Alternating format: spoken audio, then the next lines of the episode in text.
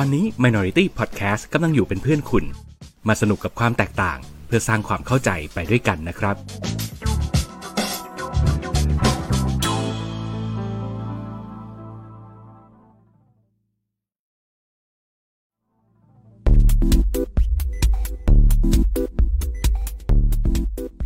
รายการโดนตัวไหนมา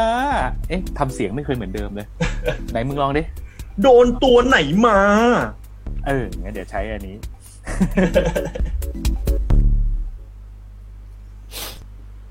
เอ๊สวัสดีครับ สวัสดีครับคุณผู้ชมคุณฟังทุกท่าน ตอนนี้คุณกำลังอยู่กับรายการโดนตัวไหนมา ไม่ใช่แค่หนังและซีรีส์ แต่เราจะขยี้ทุกอย่างที่คิดว่าโดน เอ๊เย้สวัสดีครับผมเอ้ยสวัสดีครับผมปรินครับ สวัสดีครับโอมครับ ผมรู้สึกว่าเสียงคุณดังกว่าของผมมากเลย ผมขอเร่งไมค์นิดนึงได้ไหม ได้ครับ โอเค เสียงคุณดังฟังชัดมาก โอเค เดี๋ยวผมลดอ่าเดี๋ยวผมลดไมค์ให้อะผมลดไมค์ให้อะอะโอเคโอเคสำหรับคุณผู้ฟังถ้าฟังอยู่นะครับ ใครดังไปเบาไปอะไรยังไงก็แจ้งนิดนึงนะฮะ จะได้ปรับให้มันไม่เป็นการระคายหูครับอ้าวเฮ้ย ตอนนี้คุณเบามากเลยว่ะเหรอเออะอขึ้นมานิดนึงเป็นไงขึ้นบ้างมานิดนึงเออแป๊บนึขึ้งนมานะหครับน่อยโอเคไหม โอเคขึ้นไหมเฮ้ยเออเออเอออย่างเงี้ยอะน่าจะดี โอเค อืมครับ อะ ห่างหายกันไป เรียกว่าร่วมเดือนชูดใหญ่อีกแล้ว เนี่ย พอบอกจะไม่หายไม่หายนะ ต่อไปเราห้ามพูดว่าไม่หายนะ เออเพราะนั่นแหละพอบอกผว่าลอือืมมผลก็เหมือนเดิม เหมือนเดิม ไม่มีใครสามารถหยุดยั้งการขาดลาของพวกเราได้ แน่นอนไม่เราก็ต้องบอกว่า เราทำเต็มที่แล้ว เท่าที่อ๋อมันจะมีเวลา เออ เท่าที่มันจะอำนวยอะเพราะว่าอะช่วงอาทิตย์ที่ผ่านมาที่เราเราหายกันไปสองอาทิตย์นะครับ โดยที่ตัวผมเองนี้ก็มีติดภารกิจต้องไปถ่ายงาน ก็มีทั้งในกรุงเทพและต่างจังหวัดก็เลยไม่ได้สะดวกที่จะมาจัดรายการ แล้วก็ครับของคุณล่ะเป็นยังไงบ้าง ผมก็ไปฝังตัว อยู่ภาคใต้ครับอืมไปโดนไปโดนฝนใต้ซะหน่อย ประมาณอาทิตย์กว่า แล้วก็อืมช่วงสุกร์เสาร์อาทิตย์ที่ผ่านมาคือก็เป็นภารกิจของครอบครัวก็คือออ่าเป็นวันเกิดหลานตัวน้อยก็เลยว่าอะไม่ได้ก็ต้องไปเบ r ร์ d เดย์ซะหน่อยเนาะอืมเพราะสุดท้ายแล้วเรื่องของครอบครัวก็สำคัญไม่แพ้งาน เช่นกัอ่านถูกต้องมันต้องมี work life balance อืมแล้วก็แต่ตอนนี้ไม่นะต้อง พังพูดคำนี้ไม่ได้กับผมนะช่วงนี้ผมพังยับเลยนะคำว่า work life balance ไม่มีจริงในชีวิตผมเลยนะตอนเนี้ยเออ มันเป็นคอนเซปต์สำหรับคนวัยทำงานตอนเริ่มต้นน่ะ คนที่แบบเป็น first jobber อะไรเงี้ยก็จะยังมองหาสิ่งนี้อยู่ แต่พอถึงจุดหนึ่งที่มาเข้าสู่วัยกลางคนแล้วเนี่ย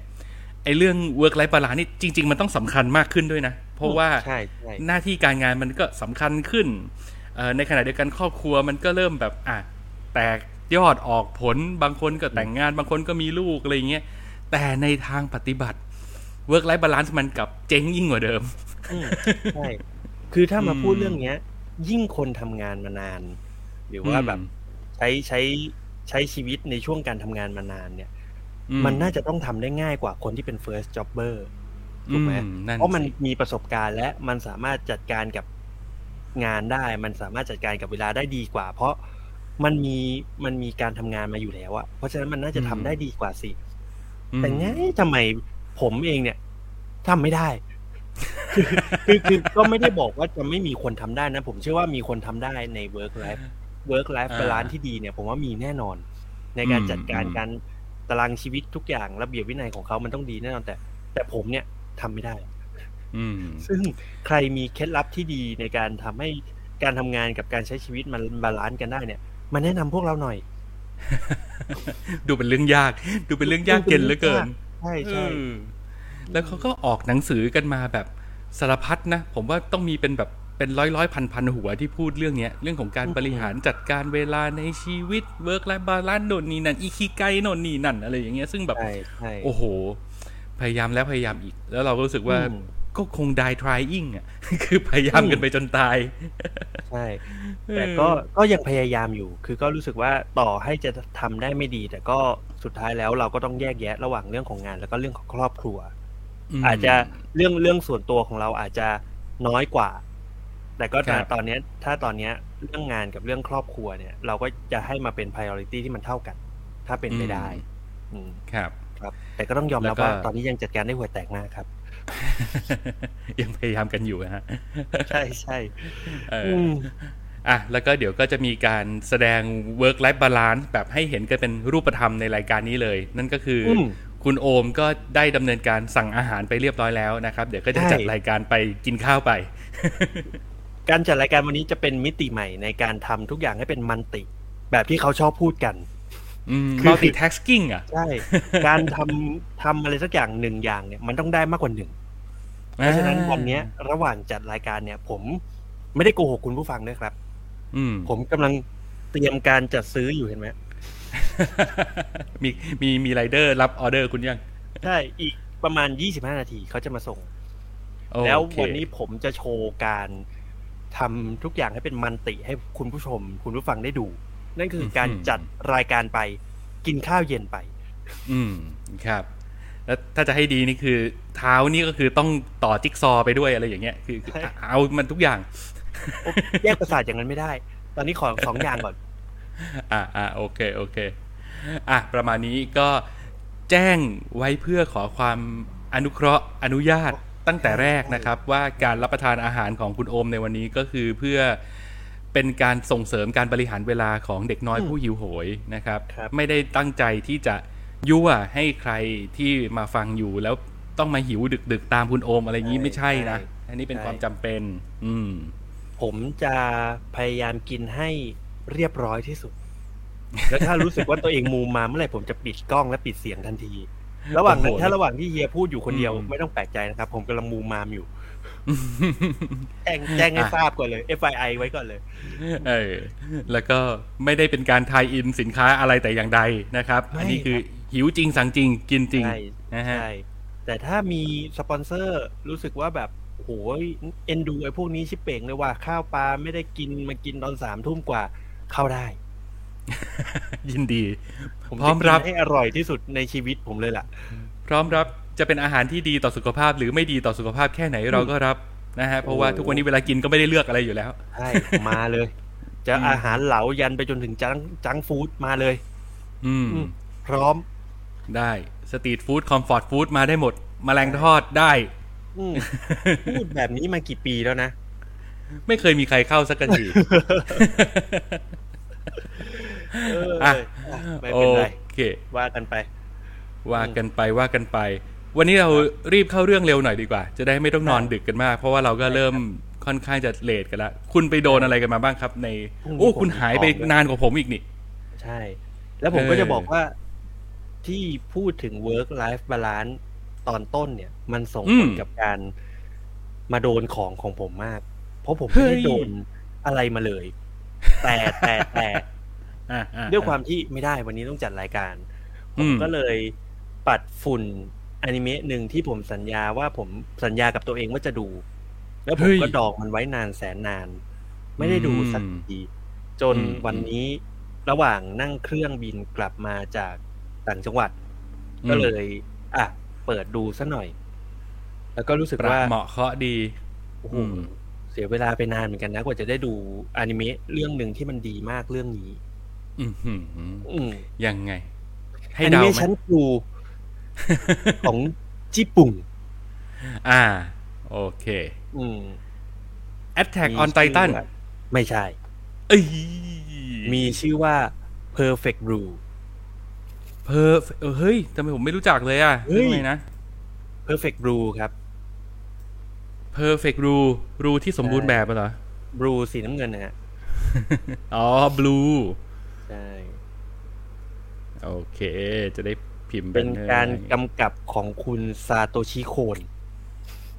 อืม ที่เป็นโปเกมอนเทรนเนอร์เหรอ ไม่ใช่ไม่ใช่นั่นมันซาโตชิไอ้นี่ไอ้ปิกาจูฉันเลือกนายเหรอ ไม่ใช่ไม่ใช่ เอออืม Perfect Blue Perfect เป็นการ์ตูน Blue แบบเตะบอลอะไรอย่างงี้ป่ะ เป็นอนิเมะไม่ใช่อือหือเป็นอนิเมะที่อะไรว่าด้วยเรื่องของไอดอลและอืมโอตะ อ่าโอ้โห ดีงามโอเคมากดีงามมาก ไม่ได้เข้ามาอยู่ในเรดาร์เลยนี่คุณดูทางช่องทางไหนเนี่ย ช่องทางธรรมชาติครับ เดี๋ยวผมส่งให้ ถ้าอยากดูเดี๋ยวผมส่งโอ้ให้โหเราแบบเอาอย่างนี้เลยใช่ไหมเอาอย่างนี้เลยต้องบอกไว้ก่อนนะว่านี่คือไม่ดีนะนี่คือเป็นการเออแต่มันทำผิดกฎหมายมันหาไม่ได้อืมคือถ้าผมจำไม่ผิดมันน่าจะมีสตรีมมิ่งใน เอ่อ Amazon Prime มั้งเดี๋ยวผมลองเช็คให้ อืม แต่มันเป็น Amazon Prime UK อะ อ๋อ คือเราเราไม่สามารถหาดูได้อย่างถูกต้องตามใช่กฎหมายใช่ใช่ใช่ในประเทศไทย ใช่ใช่ใช่ใช่มันเป็นโอเคมันเป็นอนิเมะเก่าด้วยครับ มันเป็นอนิเมะที่ฉายตั้งแต่ปี1997เลยนะอืนานมาก แต่ผมบอกได้เลยว่า โอ้โห มันไม่เก่าเลยอืมันน่าจะล้ำไปสำหรับยุคนั้นด้วยซ้อืมำ คือถ้าพูดถึงเรื่องแวดวงไอดอลและโอตะอะไรเงี้ยคือทุกวันเนี้ยที่ผมจะได้ยินเข้าหูมาบ้างมันคือไอเนี่ย เกิดใหม่เป็นลูกโอชิอะไรอย่างเงี้ยอะได้ยินคนพูดถึงเยอะ แต่อันนี้ก็ยังไม่ได้ดูอืมใน Netflix โอ้มีอันนี้มันมีอุ้ยอยากอยากให้ดูจริงๆ เรื่องนี้ผมว่าอืมน่าจะเป็นอนิเมชันครู ที่อืมสามารถนำไปปรับใช้ได้ทั้งโอ้คนที่เริ่มต้นอยากเรียนรู้การทำซีรีส์ อยากทำเอ็มวีอยากทำอนิเมะผมว่าเรื่องนี้ชั้นครู เฮ้ย โอ้โห น่าสนใจ เปิดมาขนาดนี้ มีอะไรอีกไหมฮะ อันเดียว หนึ่งเดียวเท่านั้น หนึ่งเดียว จากดวงใจโอเคหนึ่งเดียวคนนี้เลยผมอะเวลาน้อยจริง นี่ผมอุตส่าห์เหลือ ผมอุตส่าห์เหลือช่องนี้ไว้ให้คุณนะ ผมพิมพ์ทิ้งไว้ ผมเก่งว่าคุณต้องดูแน่เลย นี่ สรุปว่าก็ยังไม่ได้ดูอยู่ดี กดบวกไว้ นึกว่าคุณโอมจะต้องจัดดีลีทมานะฮะ แต่แบบอื้อหือกดบวกเดาไว้ผิดเว้ยกดบวกไว้ไปออกการ์ตูนซะงั้น กดบวกไว้อืมอืมแต่อาทิตย์นี้ผมว่าอาทิตย์นี้ผมน่าจะจัดการเวลาได้ดีขึ้น แล้วก็คิดว่าจะดู แต่แต่ก็อย่างที่บอกว่าคือคุณผู้ฟังหลาย ๆ คนน่าจะรู้ว่าผมเป็นคนกลัวผี ครับแล้วก็ไม่ชอบดูหนังที่มันเป็นจัมป์สแกร์เป็นหนังโป๊ะบะแบบน่ากลัวน่ากลัว ซึ่งเรื่องนี้มันมีอืมกลิ่นแบบนั้น ก็เลยไม่มีคุณจะบ้าสนใจเขาถ่ายรูปกันแชะแชะแชะโอ้เอาอะไรถ่ยรูปมาแล้วหายไปอะ มันใจอะไรคมาอตั้งมันแช่ไม่ดีเท่าไหร่ ฟ้าสาริกาด้วย นัดกิจจริตด้วย แต่นี่ผมมีลิสต์ในดวงใจที่ผมจะต้องดูให้ได้แล้ว ในเร็ววันนี้เป็นคือซีรีส์ที่ผมอวยอวยโหอวยไส้แตก อืม The Bear The ที่สอง Bear กลับมาแล้ว อ่าจะต้องดูโอเคจะต้องดูให้ได้ อืมอืมอืมอะได้เริ่มได้ยินคนพูดถึงเรื่อยๆ ยิ่งมันดี season สองมันมาปุ๊บคนยิ่งกลับไปแบบสรรเสริญเยินยอ season หนึ่งกันหนาหูมันมากตอนนี้ มันดีจริง ๆ ครับ คือคืออย่างที่บอกคือจากซีรีส์ในดิสนีย์พาที่ไม่ได้รับการโปรโมทเลยด้วยซ้ำมั้ง อืมยิ่งไม่ค่อยมีใครพูดถึงซีรีส์เรื่องนี้เลย แล้วก็ โอ้โห พอได้ดูด้วยความที่แบบดู เพราะอยากรู้ว่าเดอะแบร์มันเกี่ยวกับเชฟยังไงอะดูจากปกอะ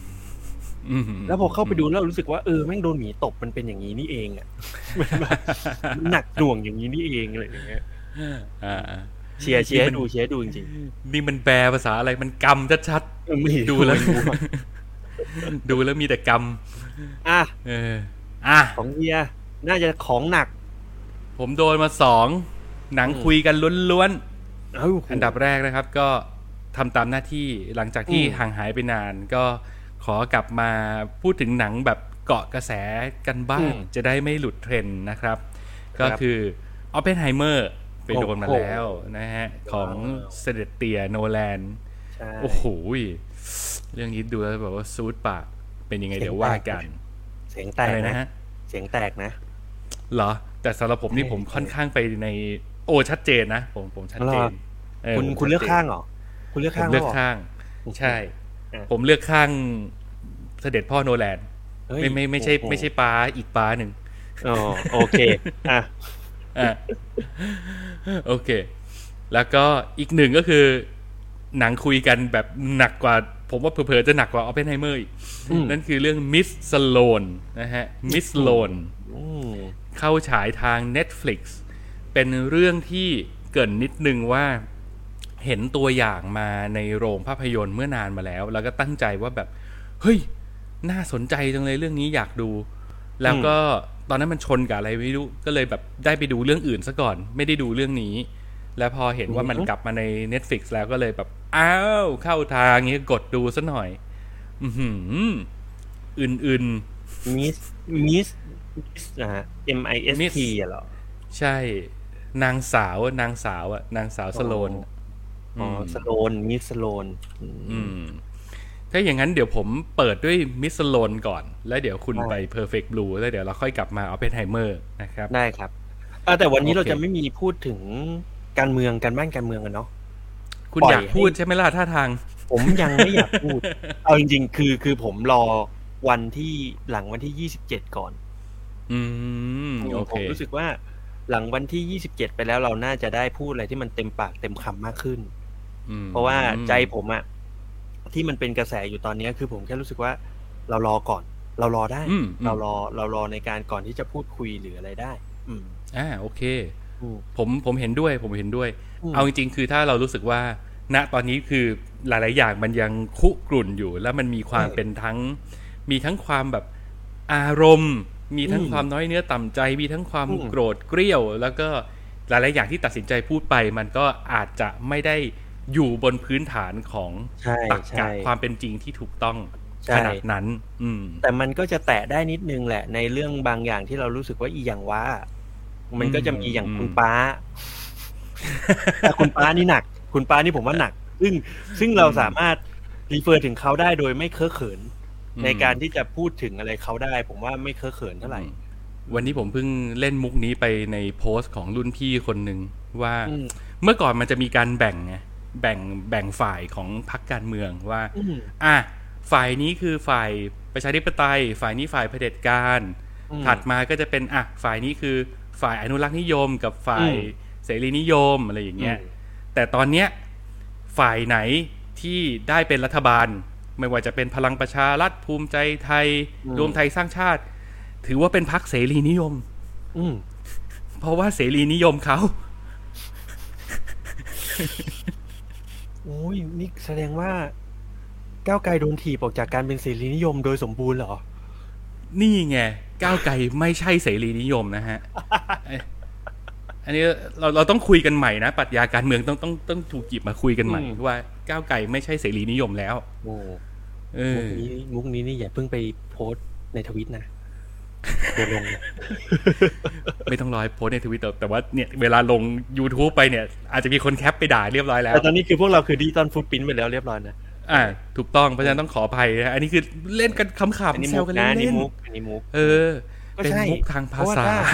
ถ้าเสรีนิยมจริงๆอะถ้าเสรีนิยมก้าวไกลจริงๆอะไม่โดนด่าว่าเสือกหรอก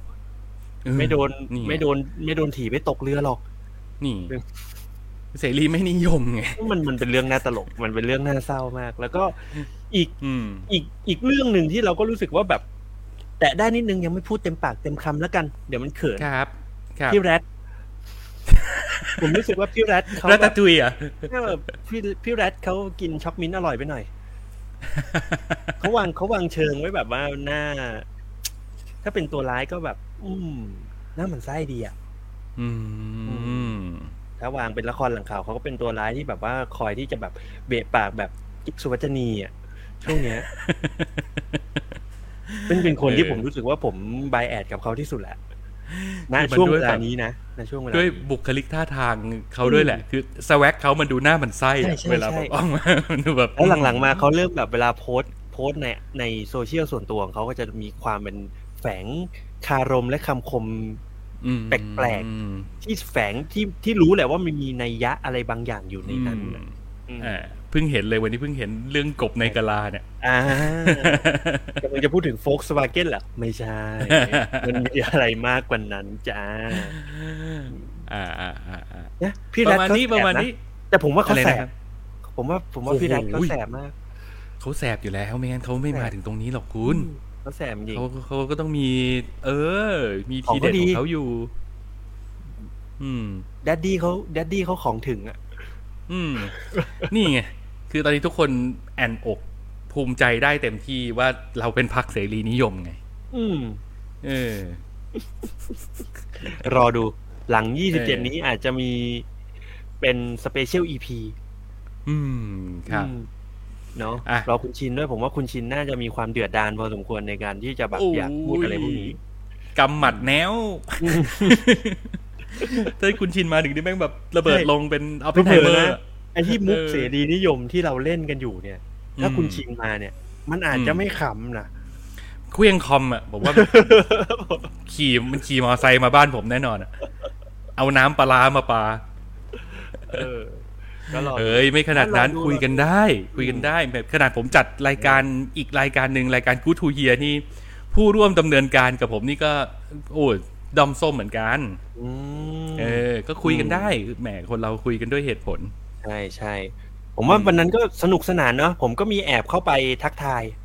อืมทักทายจากชุมพร ตอนนั้นทักทายอยู่ที่ชุมพร เดินสายขอบคุณคะแนนเสียงที่ใช่ใช่เลือกพลังประชารัฐ ใช่ใช่โอ้อืมโหแต่ผูโอ้ไม่ไม่เดี๋ยวนะชุมพร ชุมพรถ้าผมจำปไม่ชผิดปใช่อ่าไม่ครับ อืมพอจทอ๋อพจทใช่ใช่ไปลงที่พี่หนูว่าพี่แรด ถ้าผมจำไม่ผิดนะอืมผมว่าพี่ ถ้าผมจำไม่ผิดพี่แรดได้นะเพอชุมพรเนี่ย ไม่งั้นก็ไม่งั้นก็พลังประชารัฐสองอย่าง เอ้ยไม่ใช่ไม่ไม่ไม่งั้นก็รวมไทยสร้างชาติมั้งอืมอืมอืมเนี่ย แต่ตอนเนี้ย ผมคุยดึงเชงเวลาเพื่อให้ไลน์แมนมาส่งเนี่ยตอนนี้นี่อย่าน่าจะพูดถึงยี่ห้อดิเอ้าก็บอกว่าเป็นโอเคเออ แอปเขียวอะไรอย่างงี้แอปแอปเขียว อืม อืม อะพี่มงคลเข้ามาบอกว่าวันนี้อยู่ฟังไม่ได้ ไว้จะฟังย้อนหลังนะครับ ได้เลยครับครับยินดีขอบคุณมากครับใช่โอ้โห อยู่ไม่ได้ยังพี่อุตส่าห์เข้ามาทักทายเนี่ยพี่มงคล skip ไปนาทีที่ยี่ห้าเลยก็ได้นะฮะยี่สิบกว่านาทีที่ผ่านมาเป็นเรื่องอะไรก็ไม่รู้ครับอันเนี้ยนี่ฮะแหตมลกตลกอืมเออ แต่ก็เสียดายที่พี่มงคลจะไม่ได้อยู่ดูตอนคุณโอมรับประทานอาหารค่ำพร้อมกับจัดรายการไปด้วยนะฮะงั้นตอนนี้เดี๋ยวผมขออนุญาตเฮียเล่าก่อนได้ไหมหรือว่าเฮีย เฮียอะไรไปก่อนก็ได้พูดถึงพี่แรดพี่เลิฟพี่อะไรไปก่อนก็ได้ผมขอ่าม่ได้เล่าได้ได้ก็เดี๋ยวใช้ช่วงเวลาเหล่านี้ ก็ซื้อเวลาให้คุณโอมลงไปรับอาหารที่สั่งเอาไว้ก่อนนะครับ แล้วก็เดี๋ยวก็จะถือว่าเราใช้โอกาสนี้ในการดูรายการกันไป แล้วก็ enjoy การทานมื้อค่ำของคุณโอมกันไปนะครับ ไม่รู้มีใครเป็นหรือเปล่าคือ ส่วนใหญ่เวลาคนอื่นเขาเห็นคนอื่นกินข้าวแล้ว ก็จะหิวตามก็จะอยากกินมั่งอะไรเงี้ยเป็นเป็นกันบ้างไหมครับ ผมยอมรับว่าผมเคยเป็นอยู่ช่วงแบบช่วงวัยรุ่นอะไรอย่างเงี้ยเป็น แต่พอพอผ่าน moment ของการลดน้ำหนักมาปุ๊บแบบเราจะพัฒนา skill เว้ผมจะกลายเป็นคนที่สามารถดูคนอื่นกินได้โดยที่ตัวเองไม่ได้รู้สึกอยากหรือรู้สึกหิว เออ ซึ่งไอ้อันนี้มันเป็นผมว่า มันอาจจะเป็นสกิลที่ฝึกกันได้ อย่างวันนี้ก่อนจะเข้ารายการคุณโอมเขาก็เกรงอกเกรงใจเขาก็แบบว่าแหมเฮียผมกินไปด้วยจัดรายการไปด้วยได้ไหมเฮียจะหิวไหมอะไรเงี้ยผมก็เออผมไม่มีปัญหาผมสบายมาก แต่ก็ถือวิสาสะตอบแทนคุณผู้ชมคุณผู้ฟังที่ดูสดไปด้วยนะครับ ว่าคงไม่เป็นไรมั้งเนอะแล้วเราก็ไม่ได้แบบตั้งใจจะเป็นดาวยั่วกินยั่วให้ทุกคนต้องหิวตามก็ไม่ได้คิดขนาดนั้นนะครับ ก็ ถือว่าเป็นการบริหารเวลาไป ให้คุณโอมเขาได้ใช้เวลาอย่างคุ้มค่าไปนะครับ ส่วนตัวผมเองนั้นคิดว่าคงไม่ได้หิวตามเท่าไหร่นะ แล้วก็เอาจริงๆวันนี้ผมก็ยังไม่ได้กินข้าวเย็นเลยนะเนี่ย เพราะว่าก็งานก็ยุ่งเหมือนกัน แล้วก็ที่สำคัญคือลืม เวลาแบบงานยุ่งๆแล้วมันมันจะลืมหิวอะฮะ ก็เลยแบบอะช่างมันไม่เป็นไรว่ากันอีกทีตอนเช้าไปเลยนะครับ โอเคระหว่างที่รอคุณโอมไป รับอาหารอยู่นะครับ เดี๋ยวผมขอเกรินถึงเอ้ามาพอดีแหมกำลังจะเข้าเรื่องเลย คุณจังหวะดีมาก สักครู่นะครับ ขอจัดแจงแป๊บหนึ่งลองเสียงมันก๊อบแก๊บคุณปิดไมค์ก่อนไหมเดี๋ยวเสียงมันจะก๊อบแก๊บเข้ามา อะโอเค ก็พูดถึงเลย Miss Sloane นิดนึงครับ ก่อนอื่นแอบเปิดภาพไปเลยดีกว่า เพราะว่าเรื่องนี้มันไม่ค่อย mass เท่าไหร่เนาะ หลายๆ คนก็อาจจะไม่ได้คุ้นหูคุ้นตา หรือว่าไม่เคยผ่านเข้ามาในเรดาร์เลยก็อะเดี๋ยวเปิดเป็นภาพประกอบไว้นะครับ เรื่อง Miss Sloane เนี่ยคือเป็นแสดงโดยคุณ Jessica Chastain นะครับ ก็ถือว่าเป็นนักแสดงสาวยอดฝีมือคนหนึ่งที่ผมเองก็จำไม่ได้แล้วเหมือนกันนะ ว่าเขาเล่นเรื่องไหนมาบ้างนะ เพราะว่าด้วย character เขาก็แบบเป็น คือคือดูเป็นยอดฝีมืออะแต่ว่าเล่นเรื่องไหนแล้วทำไมเราจำไม่ค่อยได้ก็ไม่รู้ หรือว่าอยู่เราอยู่ในวัยที่ไม่ค่อยจำดาราแล้วก็ไม่รู้ แต่ว่าเออ เห็นเขามาแล้วก็เออจำได้ว่าคนนี้เก่งนี่หว่าอะไรอย่างเงี้ย แล้วก็ผมขออนุญาตนิดนึงได้ไหมฮะผมผมปิดกล้องแต่ผมฟังเฮียอยู่ตลอดนะ ไม่ต้องกลัวเหงานะ เฮ้ย มันแค่ปิดไมค์ก็พอมั้งเปิดไว้จะได้ดูแบบ เออ มีส่วนร่วมหน่อย ผมผมว่าน่าจะ เอาโอเคโอเคโอเคเดี๋ยวเปิดเออเปิด เปิดกล้องก็แต่ปิดไมค์นะ อ่าอ่าอ่าโอเค พร้อมครับ ว่ากันไป ว่ากันไป ก็เรื่องนี้เนี่ยที่เกรินไว้ว่าพอเห็นตัวอย่างในโรงภาพยนตร์แล้วอยากดูเนี่ย เพราะว่ามันเป็นหนังที่ว่าด้วยเรื่องของอาชีพล็อบบี้ยีสซึ่งมันเป็นอาชีพที่เอาจริงๆ ส่วนตัวผมมีความสนใจอยู่ในระดับหนึ่ง เพราะว่าแบบ เราก็เป็นคนแบบอะติดตามเรื่องข่าวสารในแวดวงการมงการเมืองเศรษฐกิจอะไรอย่างเงี้ย แล้วเราก็จะได้ยินคนพูดถึงอาชีพนี้อยู่บ่อยๆ ทั้งในด้านที่อะเรียกว่าค่อนข้างจะเป็นด้านที่เทาๆแล้วกัน คือมันเป็นอาชีพที่ถูกมองในแง่ที่ไม่ค่อยดีนัก แต่เป็นอามันเป็นอาชีพที่ปฏิเสธไม่ได้ว่ามันมีอยู่จริงนะครับ ซึ่งในเมืองไทยเองก็มีหลาย ๆ คนที่ออกมาเปิดตัวแล้วว่า ฉันประกอบอาชีพเป็นล็อบบี้ยีสต์นะ อะไรอย่างเงี้ย ซึ่งโดยทาง job description เนี่ย มันอธิบายกันยากว่า ไอ้ lobby yeast นี่มันทำอะไรวะ มันโดยหน้าที่การงานมันมันทำอะไรยังไง มันมีออฟฟิศไหม เขามีเวลาเข้างานไหม แล้วเขาต้องมีพื้นฐานต้องเรียนจบอะไรมาถึงทำอะไรอย่างเงี้ย ซึ่งในบ้านเรายังไม่น่าจะมีหนังเรื่องไหนหรือซีรีส์เรื่องไหนที่มาพูดถึงเรื่องนี้นะครับ อย่าว่าแต่ในบ้านเราเลยคือ ในเมืองนอกเองก็ก็เฉียดเฉียดๆยังไม่ค่อยมีเรื่องไหนที่พูดถึงล็อบบี้ยีสแบบตรงๆ เท่าที่ผมนึกออกนะ พอได้เห็นตัวอย่างเรื่องมิสโลนเนี่ย ก็เลยรู้สึกว่า เออ น่าสนใจที่จะมีการหยิบครับ ผมมีคำถามครับ ครับผมอ่าขยายความอาชีพล็อบบี้ยีสนิดหนึ่งได้ไหมครับ คุณเคยได้ยินอาชีพนี้ไหมฮะ ไม่เคยเลยครับ อันนี้จากใจเลยไม่อ่าไม่รู้มาก่อนเลยว่ามันคืออะไร โอเคล็อบบี้ยีสคือเป็นเรียกง่าย ๆว่ามันประมาณคล้ายๆเอเจนซี่แต่เอเจนซี่คือจะเป็นตัวกลางระหว่างเจ้าของ Product กับ production โฆษณาอะไรแบบเนี้ยคือเป็นคนที่ประสานงานให้ความต้องการของของคนมีตังค์ไปสู่คนผลิต แล้วทำให้ความต้องการนั้นมันเกิดขึ้นได้จริง อะให้มองว่ามันเป็นเอเจนซี่แต่ในในทางปฏิบัติของ lobbyist แล้วเนี่ยเขาไม่ได้เป็นตัวกลางในสายงานสื่อบันเทิงหรืองานขายของ แต่เขาเป็นตัวกลางในแง่มุมของการวิ่งเต้นเพื่อให้ให้เกิดผลปฏิบัติในทางการเมือง เช่น ฉันอยากให้กฎหมายตัวนี้ผ่านจังเลย อะ สมมุติว่าผมเป็นเจ้าของบริษัทแอลกอฮอล์ยักษ์ใหญ่ แล้วผมไม่อยากให้กฎหมายสุราก้าวหน้าผ่าน ผมก็จะจ้างล็อบบี้ยีสของฝ่ายผมว่าให้ไปวิ่งเต้นกับบรรดาสสสวทั้งหลายแหละว่า เวลาโหวตกฎหมายเนี่ยอย่าให้ผ่านนะเฮ้ย ในขณะเดียวกันฝ่ายที่เขาอยากให้ผ่านเขาก็จะมีล็อบบี้ยิสในฝ่ายของเขาที่ก็ต้องไปวิ่งเต้นกับคนที่มีอำนาจในการโหวตเหมือนกัน อะไรแบบเนี้ยถ้าอืมจำลองสถานการณ์ประเทศประเทศหนึ่ง ก็คือครับที่ผ่านมา อืมจริงๆแล้วมันต้องมีอาชีพนี้เข้ามา เป็นการเป็นตัวกลางในการเจรจาให้กับฝ่ายหนึ่งที่ได้คะแนนเสียงเป็นชนะชนะการเลือกตั้งมา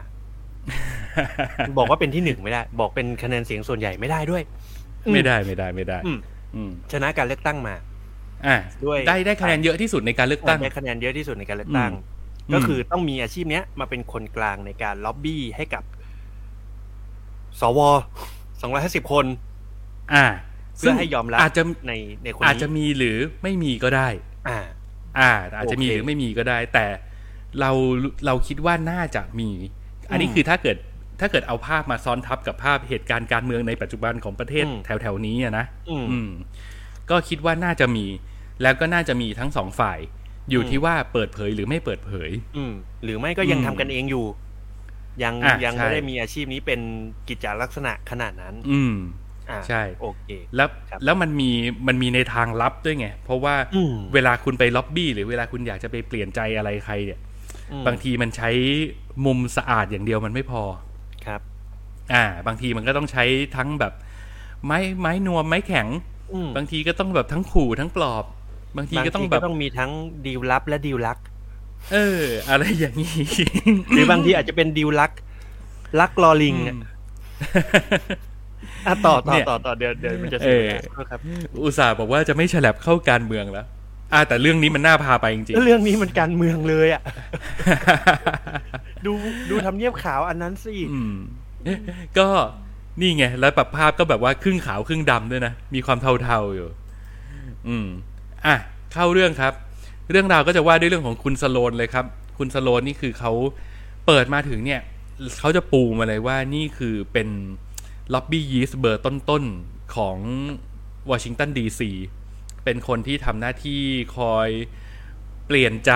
ของบรรดาผู้มีอำนาจทั้งหลายแหล่ให้โหวตทางโหวตกฎหมาย การ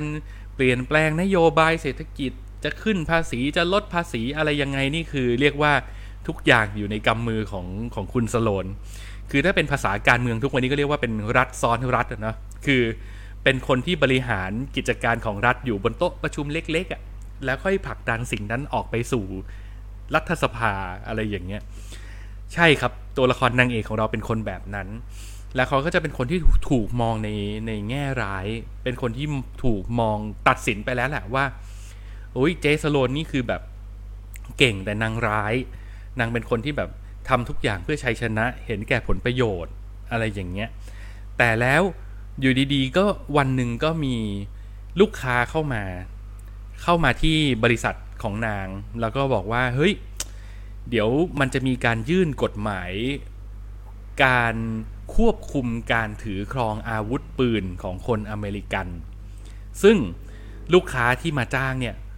อยากจะให้แบนกฎหมายนี้ไป คือ ก็อยากขายปืนพูดง่าย ๆ คืออยากขายปืน อยากให้คนซื้อปืนกันเยอะๆ อยากให้คนมีสิทธิ์ถือปืน จริงๆเนี่ยอยากทำการตลาดให้ผู้หญิงพกปืนด้วยซ้ำจะได้ป้องกันตัว ให้คนมีมีปืนกันเยอะๆ จะมาแบนปืนทำไมอะไรอย่างนี้ ซึ่งทุกคนคิดว่ายังไงคนร้ายๆแบบคุณสโลนเนี่ยต้องรับงานแบบนี้อยู่แล้วโอ้โหแล้วเงินก้อนใหญ่ด้วย แต่หากมุมว่ะเจ๊สโลนแกไม่รับงานนี้เว้ย แล้วแกลาออกจากบริษัทเลย และแกไปอยู่ฝ่ายตรงข้าม นั่นคือฝ่ายที่จะผลักดันให้กฎหมายฉบับนี้มันผ่าน บนความสงสัยว่าแบบ เฮ้ย มันเกิดอะไรขึ้นทำไมเจ๊ถึงทำแบบนี้นะครับ เราอาจจะคิดว่า เอ๊ะ หรือเจ๊แกเปลี่ยนอกเปลี่ยนใจมีอะไรโดนบันดาลใจให้แกเป็นคนดีแล้วหรือเปล่า ตลอดเวลาในการดูเราก็ไม่รู้สึกแบบนั้น เพราะเราก็จะรู้สึกว่า ไอความพยายามที่จะผลักดันกฎหมายให้ผ่าน นางก็ใช้สารพัดวิธีที่ดูเป็นคนร้ายๆเหมือนเดิมอะ่ะคือไม่รู้ว่าจุดประสงค์ดีหรือเลว แต่ว่าด้วยกรรมวิธีเนี่ย โอ้โห ใจทมิฬหินชาติ ทั้งแบบ manipulate ผู้คนทั้งโกหก ทั้งเเรียกว่าทำทุกอย่างในในสิ่งที่สาย dark เขาทำกัน ซึ่งรายละเอียดเราคงไม่เล่าไปเยอะไปกว่านี้ละ แต่เอาเป็นว่า การดูหนังเรื่องนี้มันจะทำให้เราเห็นว่า อ๋อ อาชีพล็อบบี้ยีสเนี่ยมันมันทำงานกันแบบนี้ว่ะ แล้วมันก็ต้องมีกลเม็ดกลวิธีอะไรต่างๆ ที่ทำให้เราเข้าใจได้เห็นภาพว่าไอ้นโยบายทางการเมืองต่างๆ หรือการต่อสู้ขับเคี่ยวทางการเมืองต่างๆ เนี่ย มันจะต้องผ่านกระบวนการเหล่านี้แหละ แล้ว โอเค นี่อาจจะเราอาจจะพูดถึงการเมืองในอเมริกา แต่ถ้าเทียบเคียงกับการเมืองในบ้านเราก็บางทีมันก็อาจจะมีภาพอะไรแบบนี้ คล้ายๆกันอยู่ เป็นรัฐซ้อนรัฐที่อยู่เบื้องหลังที่เราไม่มีทางเข้าถึง แล้วเราก็อาจจะไม่ได้รู้เลยว่าใครกำลังทำอะไรแบบนี้อยู่บ้างก็ได้นะครับ พูดแบบนี้อาจจะดูเหมือนมันยากหรือมันจะซับซ้อน ผมก็จะบอกไว้เลยว่ามันก็มีความ ซับซ้อนอยู่ประมาณหนึ่งเหมือนกัน มันไม่ใช่หนังดูง่ายแหละ เพราะว่ามันต้องยอมรับว่าช่วงครึ่งแรกในการดู ผมเกือบล่วงเหมือนกัน เกือบถอดใจ เพราะว่าหนังมันเล่าแบบโอ้โหมันเต็มไปด้วยการคุยกันแบบ แล้วมันซัดภาษากฎหมายใส่กันโดยที่เหมือนหนังมันอนุมานมาแล้วว่าทุกคนรู้จักอาชีพนี้เอออะไรแบบนั้นอะ เออ แต่ว่าพอผ่านช่วงครึ่งแรกไปได้ปุ๊บอะเราก็จะเริ่มแบบ โอเค ไปกับมันได้ละนะครับ แล้วก็อีกอย่างหนึ่งที่ทำให้พอจะเกาะเกี่ยวกับเรื่องไปได้ก็คือ เส้นเรื่องมันจริง ๆ แล้วเนี่ย ตัดทอนรายละเอียดอะไรต่างๆ ที่เขาปูไว้เยอะแยะสุดท้ายแล้ว มันว่าด้วยเรื่องของการแย่งชิงเสียงสวนั่นแหละ ซึ่งเป็นสิ่งที่เราก็รู้ใช่ไหมว่าทุกวันนี้มันมันมันทำกันมันมันประมาณนี้แหละ อะสวเนี่ยรู้อยู่แล้วว่าว่าจะเป็นฝ่าย ว่าว่าจะเอากฎหมายเนี่ยมีจำนวน 50 สวที่จะไม่เอากฎหมายเนี่ยมีอยู่ 50 และยังมีคนงงงๆไม่รู้จะเอายังไงดีอยู่อีก 70 เราเนี่ยมีหน้าที่ไปเอาไอ้ยี่สิบของเสียงที่มันกลางๆเนี่ยมาเติมฝั่งเรา จริง ๆ โครงสร้างเรื่องมันแค่นี้เอง แล้วมันก็เป็นภารกิจที่คุณสโลนเนี่ยต้องทำให้ได้ แล้วถ้าเกิดทอนเส้นเรื่องมันมาเหลือแค่นี้แล้วเราเกาะไปกับเส้นนี้อย่างเดียวก็พอดูรู้เรื่องเหมือนกัน แล้วก็ไปดูกันว่าคุณสโลนเขามีวิธีการอย่างไรที่จะทำให้สวมาโหวตในฝ่ายที่เธออยากจะให้มันเป็นนะครับ โดยที่ภาพที่เห็นอยู่ตอนนี้ อันนี้คือเป็นภาพสุดท้ายที่เซฟมาละ คือในอเมริกาเขาค่อนข้างที่จะเปิดเผยชัดเจนว่ามันมีอาชีพนี้อยู่ แล้วก็มีมีวิธีการดำเนินการทางการเมืองผ่านล็อบบี้ยีสแบบนี้อยู่ แล้วพอเธอทำไปเรื่อยๆ เริ่มมี คนจับจ้องสปอตไลท์ฉายมาที่ตัวเธอปุ๊บ ตัวเธอเองก็ต้องตกเป็นฝ่ายที่ตกเป็นเป้าในการโจมตีไปด้วย ซึ่งนอกจากจะผลักดันกฎหมายนี้ให้ผ่านแล้ว เธอเองก็ยังต้องพยายามเอาตัวเองให้รอดพ้นจากการเป็นเหยื่อของฝ่ายตรงข้ามด้วย อะ และนี่ก็คือเนื้อหาของหนังเรื่องมิสสโลนนะครับ โดยรวมก็คือสนุกดีนะ แต่เหนื่อย แล้วก็ ไม่สามารถบอกได้ว่าแนะนำแรงๆอะ่ะ เพราะว่ามันก็เป็นหนังที่ โอ้โห ต้องใช้ความอดทนในการดูเหมือนกัน แล้วก็ เออตัวเราเองยังไม่ค่อยรอดเลย แต่ว่าพอดูจบแล้วมันก็ได้ผลตอบแทนที่คุ้มนะสำหรับคนที่สนใจเรื่องแวดวงการเมือง แล้วก็ยิ่งทุกวันนี้มันก็เราติดตามข่าวการเมืองกันมาแบบเออค่อนข้างเยอะเนอะเราก็มีมีภูมิกันมาประมาณหนึ่งอะไรอย่างเงี้ย พอได้เห็นภาพของการเมืองใน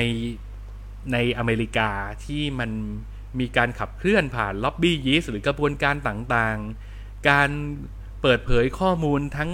ความลับในที่ลับ เปิดเผยข้อมูลในที่แจ้ง จังหวงจังหวะในการที่จะสื่อสารอะไรออกไปยังไง มันคุยแม้กระทั่งว่าแบบ เฮ้ย เราเราทำโปสเตอร์รณรงค์เรื่องนี้กันไหมอะไรแบบนี้คือ คือมันลงรายรายละเอียดไปในขนาดนั้นอะไรเงี้ย ซึ่ง ถ้าเกิดเราอินกับการเมืองบ้านเราแล้วมาดูอันนี้เราก็ เออ มันก็อินไปได้เหมือนกัน เพราะว่ามันก็ปฏิเสธไม่ได้ว่าในมุมหนึ่งเราก็อาจจะคิดได้ว่า เฮ้ย ไอสิ่งที่เกิดขึ้นในการเมืองบ้านเราทุกวันเนี้ยมันมีคนแบบคุณ Sloane เนี่ย วิ่งเต้นอยู่หรือเปล่า นั่นก็น่าสนใจดี อืม อืมซึ่ง topic ในการคุยของเขาเนี่ยมันก็จะเป็นแค่ประเด็นเดียว ถูกไหมฮะ มันก็คือกฎหมายข้อเดียวที่เขาพยายามจะล็อบบี้กันให้ ให้ผ่านหรือไม่ผ่าน มันมีจริง ๆเขาคุยกันหลายเรื่องเลยเว้ยคุยกันแบบโอ้คุยเยอะมาก คุยเยอะมาก แต่ว่าถ้าเกิดเราเราจับเส้นเรื่องแค่เรื่องกฎหมายสิทธิในการถือครองอาวุธปืนเนี่ยเอาจับแค่เส้นเรื่องเนี้ย ผมว่ารอด อย่างอื่นหูทวนลมไปมั่งก็ได้ อืม อืม เพราะว่าด้วยความที่จุดจุดพีคไอยจุดจุดบอดของหนังท้อกันมันคือการทำให้เราเกาะไปกับเขาเนาะ คือถ้าสมมุติว่าอืมประเด็นที่เราที่เราฟังอยู่หรือเรากำลังดูอยู่ ถ้าเราไม่สนใจแม้แต่นิดเดียวอะ่ะมันพร้อมที่จะไปต่อยาก แบบมันพร้อมที่จะเราไม่ไปด้วยกับเขาอะ่ะ ง่ายมากเลอืยมนะถ้าถ้าหลุดถ้าตาลอยปุ๊บนี่ก็อืมโอ้โหไปเลยเนาะหรือหรือแบบแต่แม้แค่หันอืมไปหยิบแก้วน้ำอะแล้วถ้าอีกทีหนึ่งมันเปลี่ยนประเด็นแล้วอะคือเราพร้อมที่จะแบบอะไรวะ แล้วก็ไม่รู้เรื่องอืมอีกแล้วนะอะไรเงี้ย คืออก็ต้องบอกว่าโอมเป็นคนหนึ่งที่ ค่อนข้างจะแพ้ทางหนังทอล์กอืม อยู่พอสมควร มันมันมันจะมีหนังทอล์กเรื่องหนึ่งที่เคยดูแล้วเรารู้สึกว่าเออมันมันทำให้เราเปิดใจกับหนังทอล์กก็คือทเวลเอนกิเมนอ่าโอ้โหอันนั้นก็ทอล์กกันดุแต่ใช่แต่อันนั้นเส้นเรื่องมันชัดไงเพราะว่ามันใช่มันว่าด้วยเรื่องของใช่คดีเดียวใช่ไหมใช่อืมอันนั้นน่ะมันมันว่าด้วยเรื่องของ location เดียว คดีเดียวอืมกับคนอืมสิบสองคนที่ต้องมาพูดถึงเหตุการณ์ที่เกิดขึ้น แล้วมันต้องมาตัดอืมสินใช่ไหมฮะ อันนั้นน่ะอืม ผมว่ามันยังดูยากเลย ถ้าเราหลุดโฟกัสนิดเดียวมันก็อาจจะหลุดเลยอะไรอย่างเงี้ย ใช่ต้องใช้สแต่มาธิแต่อันนั้นสูงใช่แต่อันนั้นน่ะมันยังพอมีการกลับมาเกาะทันได้บ้าง ถ้าสมมุติว่าเราหลุดอะไรอย่างเงี้ยแต่อันเนี้ยอืมพอด้วยความที่ location มันหลากหลายแน่ๆมันอืมันไม่น่าจะพูดคุยกันในห้องห้องเดียวอะมันน่าจะต้องไปรับล็อบบี้คนนู้นทีคนนั้นทีคนนี้ทีหรือแม้แต่นัดเจอกันตามที่ต่าง ๆ เองก็ดีสารพัดมเออมันมันก็เลยมีความสุ่มเสี่ยงอย่างที่เฮียบอกนะว่ามันไม่ใช่หนังดูง่ายอะ ใช่ใช่อืมแต่แล้วไม่ก็ใช่ทุกคนที่จะได้ดูดูแล้วมันสนุกอืมกับมันขนาดนั้นอืม แต่ก็อยากจะเชียร์นะ ว่าถ้าเกิดอินกับการเมืองบ้านเราลองดูแบบนี้ก็สนุกดี ก็จะอืมได้แบบว่า เออว่ะ มันก็มันก็เห็นภาพแหละว่าแบบ อืมอืมบ้านเรามีบ้างไหมวะอย่างเงี้ยอืมซึ่งแล้วโดยส่วนตัว เออ โดยส่วนตัวผมคิดว่ามีอืมครับอืมแล้วแล้วอืมแล้วอย่างนี้ ถ้าสมมุติมาเป็นอีกเวนึงที่ถ้าอืมสมมุติว่าประเด็นเราอาจจะไม่ได้ ไปโฟกัส มันขนาดนั้นมันมีส่วนอื่นให้เกาะไหม อย่างเช่นเฟรมสวยภาพดีเป้าดีนางเอกสวยพระเอกหล่อนู่นนั่นนี่หรืออะไรอย่างเงี้ย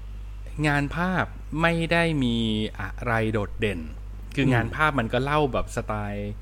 คือผมว่าค่อนข้างจะที่จะเป็น standard คือถ้าเกิดดูดู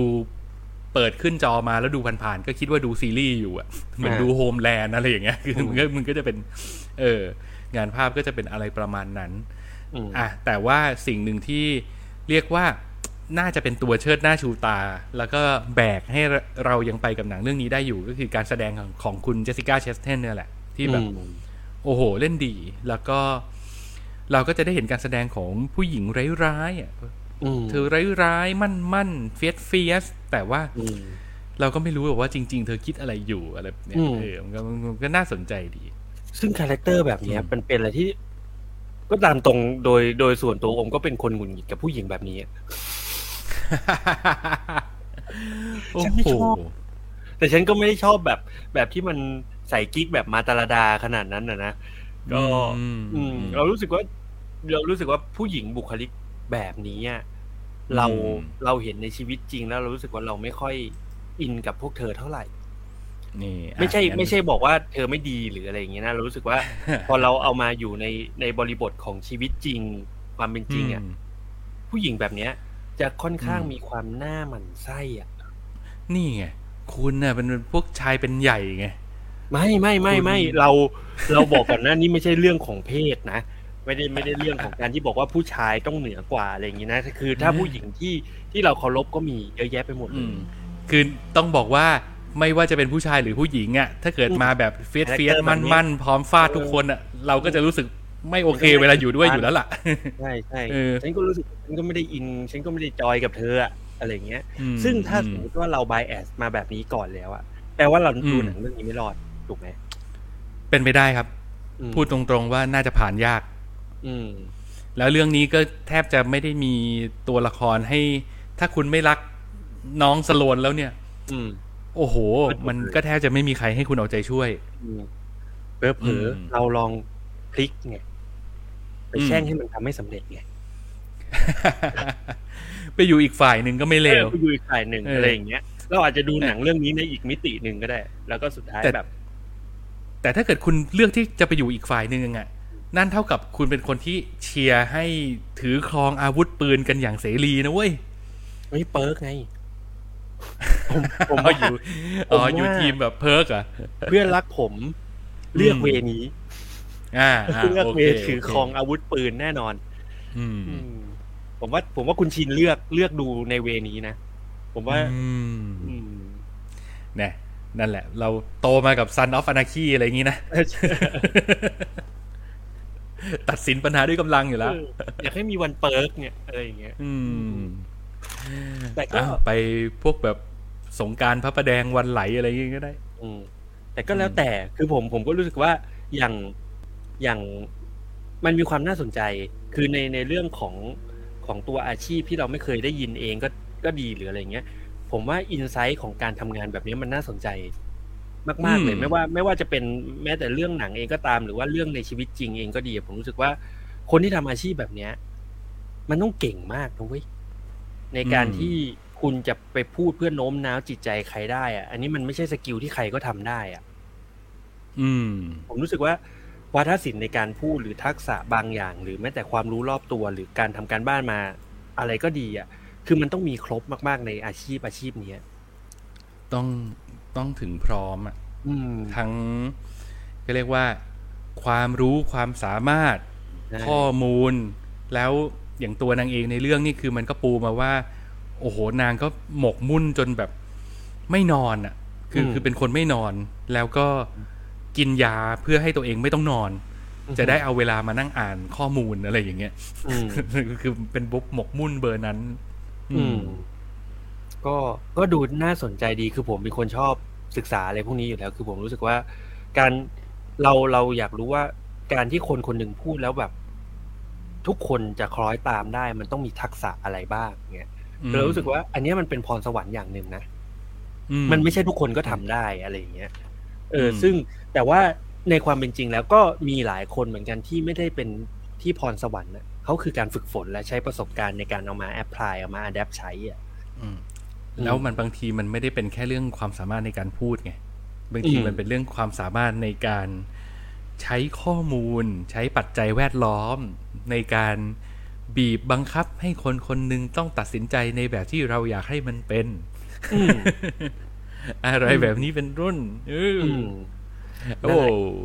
อ่า นี่แหละครับนี่นี่คือความความพีคของอาชีพนี้ ที่แบบอืมใช้ทุกอย่างในมือ เพื่ออมที่จะเปลี่ยนการตัดสินใจของคนบางคน อ่าอืมอืมซึ่ง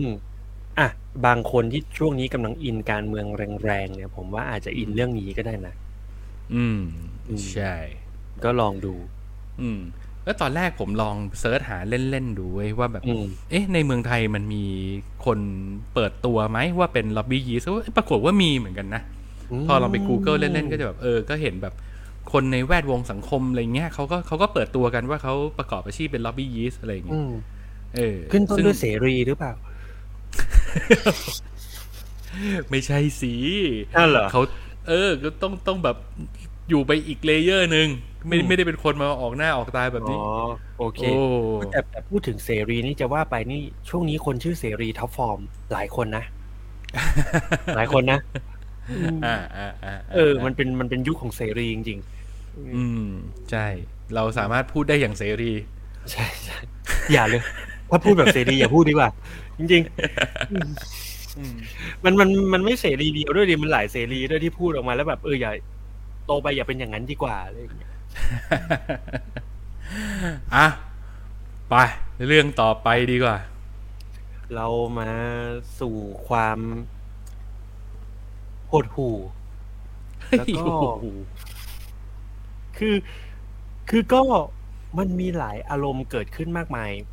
เต็มไปหมดเลยในในอนิเมะเรื่องนี้นะเรื่อง Perfect Blue เนี่ย คือต้องบอกว่าอนิเมะเรื่องนี้มันสร้างมาแล้วมันออกอากาศมาตั้งแต่ปีหนึ่งเก้าเก้าเจ็ดซึ่งเดี๋ยวคุณจะมีภาพอินเสิร์ตไหม ผมจะได้มีมีมีครับมีครับ สักครู่นะฮะ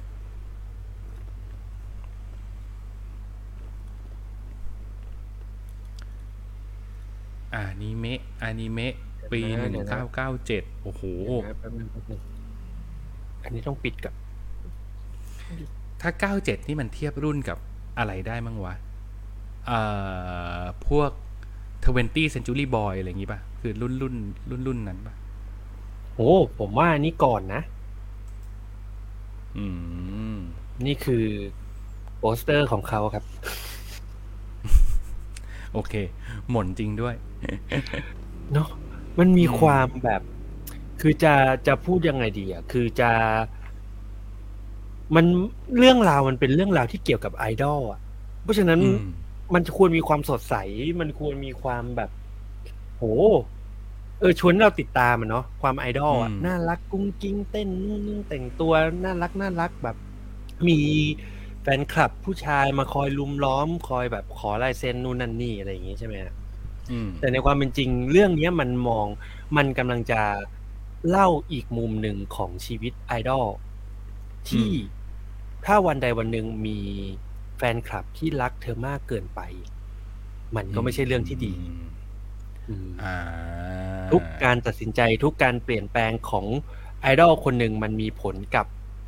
แฟนคลับขนาดนั้น เชียวหรือ อืม อืม นั่นแหละ โอเค ก็แล้วอะครับ คือดูทรงแล้ว ดูทรงแล้ว มาทาง dark เลย dark มาก ผมผมรู้สึกว่าผมไม่เคยดูอนิเมะอะไรที่มันรู้สึกว่าดูแล้วเราหดหู่ขนาดนี้อืมคือมคือคือต้องบอกว่า อ่าเล่าเรื่องย่อมันก่อนแล้วกันเนาะเรื่องเรื่องย่ออมผมไม่อยากจะเล่าเยอะมาก คือเอาเล่าคร่าวๆแล้วกัน ก็คือนางเอกของเราในเรื่องเนี่ยก็คือชื่อคุณมิมะอือหือมิมะเนี่ยเป็นหนึ่งในสมาชิกไอดอลเกิร์ลกรุ๊ป สามคนอืมชื่อวง CHAM อ่าที่แบบ โอ้ก็เป็นเหมือนไอดอลที่เพิ่งเริ่มต้นจะเดบิวต์แล้วมีคนเขาให้ความสนใจ มีแฟนคลับเยอะ คือสมัยนี้เขาเรียกว่าอะไรนะ โอตะเหรอ ใช่ไหมอืมที่ที่อ่าที่ที่มีโอตะเยอะเริ่มแบบมีแฟนคลับนู่นนั่นนี่จนมาวันหนึ่งคุณในสังกัดอะคะเขามองแล้วว่า ไอ้วงชามเนี่ย มันไปต่อแล้วมันอาจจะไม่เวิร์กอืม เขาก็เลยขอดึงคุณมิมะเนี่ยออกมาจากกลุ่มไอดอลเพื่อเปลี่ยนบทบาทไปเป็นนักแสดง ซึ่งอ่าก็ต้องบอกว่าบริบทเนี้ยถ้าเป็นในปัจจุบันมันอาจจะไม่ได้เกิดขึ้นแล้ว เพราะว่าเป็นไอดอลก็สามารถเป็นนักแสดเป็นงนักได้แสดงได้อ่าอืมแต่ในยุคนั้นนะครับ คือไอดอลก็ควรจะเป็นแค่ไอดอลนักแสดงอืมก็ควรจะเป็นแค่นักแสดง เพราะว่ามันน่าจะเป็นเรื่องของประเทศญี่ปุ่นด้วยมั้งเนาะที่เขามีความค่อนข้างเข้มงวด มีความคือแบบญี่ปุ่นเขาชัดเจนเขาเป็นปะวงการบันเทิงของเขาเป็นเป็นที่แรกที่มัน เรียกว่าเป็นสร้างนวัตกรรมไอดอลขึ้นมา เออ มันเลยมีมันเลยค่อนข้างเป็นเหมือนอีกหนึ่งวันนะในในวงการบันเทิงที่อืมไม่ใช่นักร้อง ไม่ใช่ดาราไม่ใช่ศิลปินอืมแต่มันคือมันคือไอดอลอะ เออครับแล้วไอไอดอลเนี่ยมันก็จะมีแบบกฎระเบียบปฏิบัติอะไรต่างๆ ของมันที่มันแตกต่างมาจากสายอาชีพอื่น ใช่ๆอืม แล้วเนี่ยนี่นี่นี่คือคุณมิมะ ที่อืมอยู่เป็นเซนเตอร์เป็นเมนของอืม วงเนาะแล้วก็มีอีกสองคนที่ก็ไม่ต้องรู้ชื่อก็ได้เพราะเขาก็ไม่ได้มีบทบาทอะไรมากมาย อืมมอะหลังจากที่คุณมิมะเนี่ย โดนต้นสังกัดตัดสินใจว่าแบบว่า โอเค เธอต้องเปลี่ยนไปเป็นนักแสดงแล้ว วงชามจะเหลือแค่สองคนก็คือคนซ้ายกับคนขวา อืมอ่า ด้วยความที่แบบเยพอแต่พูดถึงวงแต่ชามแล้วนึกถึงสาวเทคนิคผมยิกตาคมขึ้นมาทันที ไม่ใช่น้ำมันชามา ไปเติมสระอายอีกตัว เออ อะก็คือ แต่ด้วยความที่คุณมีมาเนี่ยเขาเขาเขามาตักจากต่างจังหวัดเพื่อที่ความหวังเขาคืออยากเป็นนักร้อง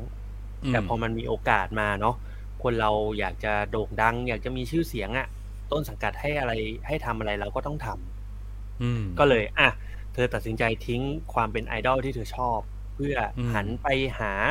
ความเป็นนักแสดง เริ่มครับต้นก็จากได้รับบทตัวประกอบนิดหน่อย ไม่ได้มีอะไรมาก จนวันหนึ่งจับพัดจับผูได้ ได้เล่นบทที่มันแบบ โอ้โห มีความแบบerotic เฮ้ยอืม แล้วก็เริ่มโด่งดังขึ้น เริ่มมีชื่อเสียงขึ้น แต่นั่นน่ะ มันเป็นจุดที่ทำให้เธอแบบ โดนดำดิ่งลงไปในความแบบ มืดดำของวงการน่ะอืมอืมอืม แล้วจากโอตาคนหนึ่งที่ชื่นชอบความเป็นเกิร์ลกรุ๊ป ความเป็นใสๆความเป็นไอดอลแบบเนี้ยกลายเป็นว่าพอต้องมาเห็นการเปลี่ยนแปลงหรืออะไรก็ตาม สิ่งที่ฉันรักมันไม่เหมือนเดิมแล้วอะอืมฉันก็อยากจะได้คนเดิมของฉันคืนมา อืม อืม เรื่องราวมันก็ นี่แหละ มันจะนำไปสู่เรื่องราวของความดำมืด ความหมองหม่น ความเจ็บอืมช้ำแล้ว กลายเป็นว่า มันในยุคนั้นน่ะ มันจะมีเรื่องราวของเขาเรียกว่าเป็นเป็นบล็อกใช่ไหมฮะ เป็นเว็บอืมเว็บสำหรับไอดอลอะที่ต้องมาอืมพิมพ์นู่นนั่นนี่อะความที่เธอเนี่ย ไม่ไม่เคยรู้เรื่องอะไรมาก่อนจนวันหนึ่งเธอได้เข้าไปรู้จักกับพวกบล็อกพวกเนี้ยมันก็ทำให้เธอรู้สึกสับสนอะว่าแบบเฮ้ยอืมมีใครตามฉันมา มีความจิตมีความระแวง จนสุดท้ายกลายเป็นเธออะ ก็ไม่รู้ว่าสุดท้ายแล้ว อ้าว เธอเป็นใครกันแน่ อืมอืมนี่กูกำลังทำอะไรอยู่กับชีวิตใช่ตัวเองวะเนี่ยอะไรอย่างใช่เงี้ยอืมแล้วสุดท้ายแล้วมันก็แยกไม่ออกแล้วระหว่างชีวิตจริงกับชีวิตแสดง หรือแม้แต่อืมคนรอบตัวเองก็ตาม มันลงอืมมันพาเราไปถึงขนาดนั้น อืม อือืมมนี่แหละ มันก็คือเรื่องราวทั้งหมดของ perfect rule ที่ โอ้โห มัน ยิ่งกว่ายิ่งกว่าพล็อตผมรู้สึกว่ามันคือเทคนิคต่างๆ นานาที่มันอยู่ในอนิเมะเรื่องเนี้ยมันสุดยอดมากเลยอะอืม มันเป็นอนิเมะแบบตอนเดียวจบคือมันมันมันคือใช่ใช่ใช่เป็นหนังเลยใช่ไหมไม่ได้ใช่ครับเป็นซีรีส์ใช่ครับ ความยาวมันจะอยู่ที่ประมาณหนึ่งชั่วโมงยี่สิบกว่านาที อืม อืม แต่มันชวนให้เราติดตามได้แบบ โห อยากกดพอสแล้วก็ออกไปสูบบุหรี่ ซึมๆนิ่งๆแป๊บหนึ่งแล้วก็ปรากฏเพลย์ต่อในบางซีนบางฉากเหมือนกันอะไรอย่างเงี้ยมคือคือเรารู้สึกว่า เหมือนซีรีส์เรื่องนี้มันทำให้ผมรู้สึกว่าแบบโอ้โหชีวิตผู้หญิงคนหนึ่งมันมันน่าเศร้าขนาดนั้นเลยเหรอ มันจะมีความรู้สึกเดียวกันกับตอนที่เราเหมือนตอนที่เราดู Memory of Masako อ่า ฟังแต่ที่คุณเล่าแล้วก็นึกถึงเหมือนกัน ใช่ แต่ Memory of Masako มันยังมีความสำหรับผมนะ ถ้ามาเทียบกับอืมเรื่องนี้นะ Memory of Masako มันใสไปเลยอะอืมมันก็ไม่ใสขนาดนั้นมั้งเพียงแต่ว่าต้องบอกว่าเออ Memory of Masako มันมันด้วยความเป็นหนังอะเขาก็จะมีอืมมีวิธีการลูกล่อลูกชนของเขาที่เขาแบบเหมือนทำตัวเป็นหนังตลกติ้งต้องอืมงี่เง่าอืมบ้าง มีความสีสันฉูดฉาดบ้างอะไรอย่างเงี้ยใช่แต่ว่า โอ้โหแมสเซจจริงๆมันก็โอ้โหโหพิดเศษมันหนักหเอน่วงมากหนักหน่วงจริงเออเรื่องนี้ก็เช่นกัน คือผมรู้สึกว่าอืมเรื่องนี้มันมีความแบบ โอ้โห ร้ายกาจอืมใช้คำว่าร้ายจุกกาจในการถ่ายทอดได้เลยอะ ผมว่ามันอืมเจ๋งมากเลยอะ แล้วก็รู้สึกแบบอยากตีกระบาลตัวเองมากที่แบบ เอ๊ะทำไมมึงดองไว้นานจังวะอืมอืมแต่มันก็ไม่มีช่องทางให้ดูไง ถ้าผมจะดูผมก็ไม่รู้จะดูทางไหนเหมือนกันนะมันเดี๋ยวถ้ามันไม่ใช่เดี๋ยวผมส่งช่องทางธรรมชาติเนี่ยหลังไม่ไม่ได้สิเราก็ต้องแบบทำให้มันถูกต้อง เออเออ แต่ก็นี่ไงจริงๆถ้าเกิดอะมีมีสตรีมมิ่งอืมเจ้าไหนฟังอยู่ครับก็ เอามาให้ดูอย่างถูกต้องหน่อยฮะใช่อืมคือผมอยากให้ดูจริงๆนะ คือผมรู้สึกว่ามันเป็นมันเป็นอนิเมะที่มันน่าสนใจมากเลยอะแล้วยิ่งอืมโหมันเกิดขึ้นในยุคหนึ่งเก้าเก้าเจ็ดอะมันแบบ โอ้โห มันร้ายกาจมากเลยอะยิ่งถ้าสมมติอืมผมว่าถ้าดูในยุคนั้น ผมว่ากรี๊ดแน่นอน มันล้ำมาก อย่างเรื่องของคือด้วยความที่มันคืออนิเมะอะเนาะ มันมันคือการวาดถูกไหมฮะอืมแต่เฟรมเอยซีนเอยหรือการดำเนินแบบการตัดต่อ เราใช้การใช้คำว่าตัดต่อแล้วกันเนาะอืมอืมคือมันมันเหมือนแบบเป็นเทคนิคในสมัยนี้เลยอะอืมที่เขาเอามีกลับมาใช้ใหม่ cinematic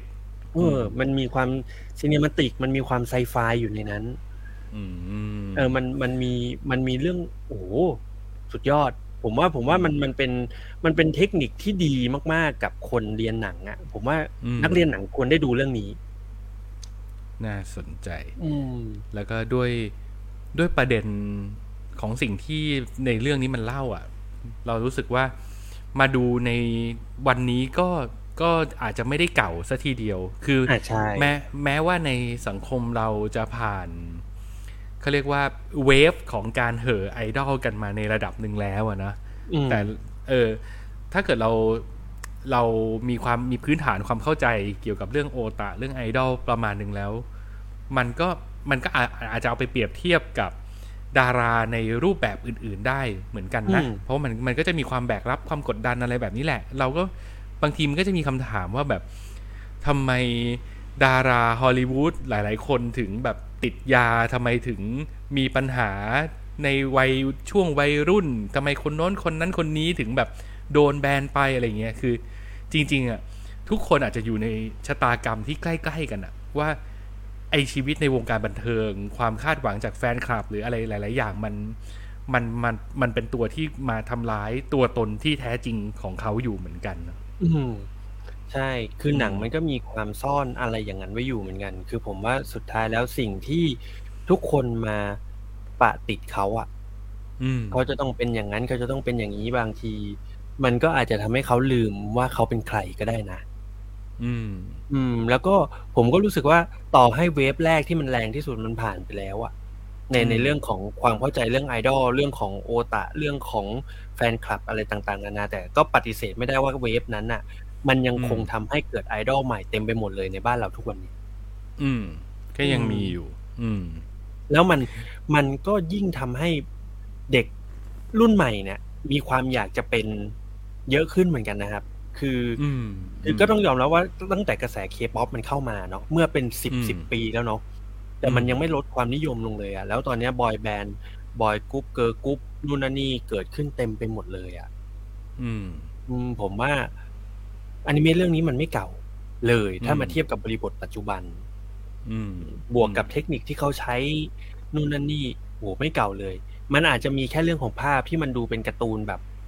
การ์ตูนในยุคนั้นน่ะลายเส้นในยุคนั้นหรืออะไรอย่างเงี้ยผมว่าถ้าเอามารีเมคหรือเอามาทำใหม่ เป็นแบบเป็นแบบหนังหรือซีรีส์นะเรื่องนี้โหสุดยอดไปเลยอืมอืมแต่แบบพอนึกถึงว่าได้ดูเป็นอนิเมะที่เป็นลายเส้นของยุคนั้นน่ะ มันก็จะได้ความคลาสสิกอารมณ์ความหม่นเศร้าในอีกแบบหนึ่งนะใช่ใช่ใช่ใช่มันเออมันเศร้าจริงๆนะคือผมรู้สึกว่า เออมันโอ้มันมีความแบบ มันหม่นอะมัน เออไม่ไม่เคยดูไม่เคยดูการ์ตูนเรื่องไหนที่มันหม่นขนาดนี้เลยอะอืมโอ้ยงี้คุณต้องไปดูสุสานหิ่งห้อยแล้วล่ะโอ้มันคนละฟิลวะดิอืมก็นี่ไงก็ไหนๆก็ไหนๆก็เอาให้หม่นแบบอืม เอออุ๊ยอันนี้มันหม่นไปเลยอันนี้มันหม่นแบบหม่นแบบ มันหม่นแบบเรื่องไม่รู้สิอืมว่าไอ้นี่ธิบยมันมีไถูกความเป็นแบบลิลลี่ชูชูอะไรเงี้ย มันมีความแบบว่า นิ่งๆอึ้งอึ้งๆจุกจุกใช่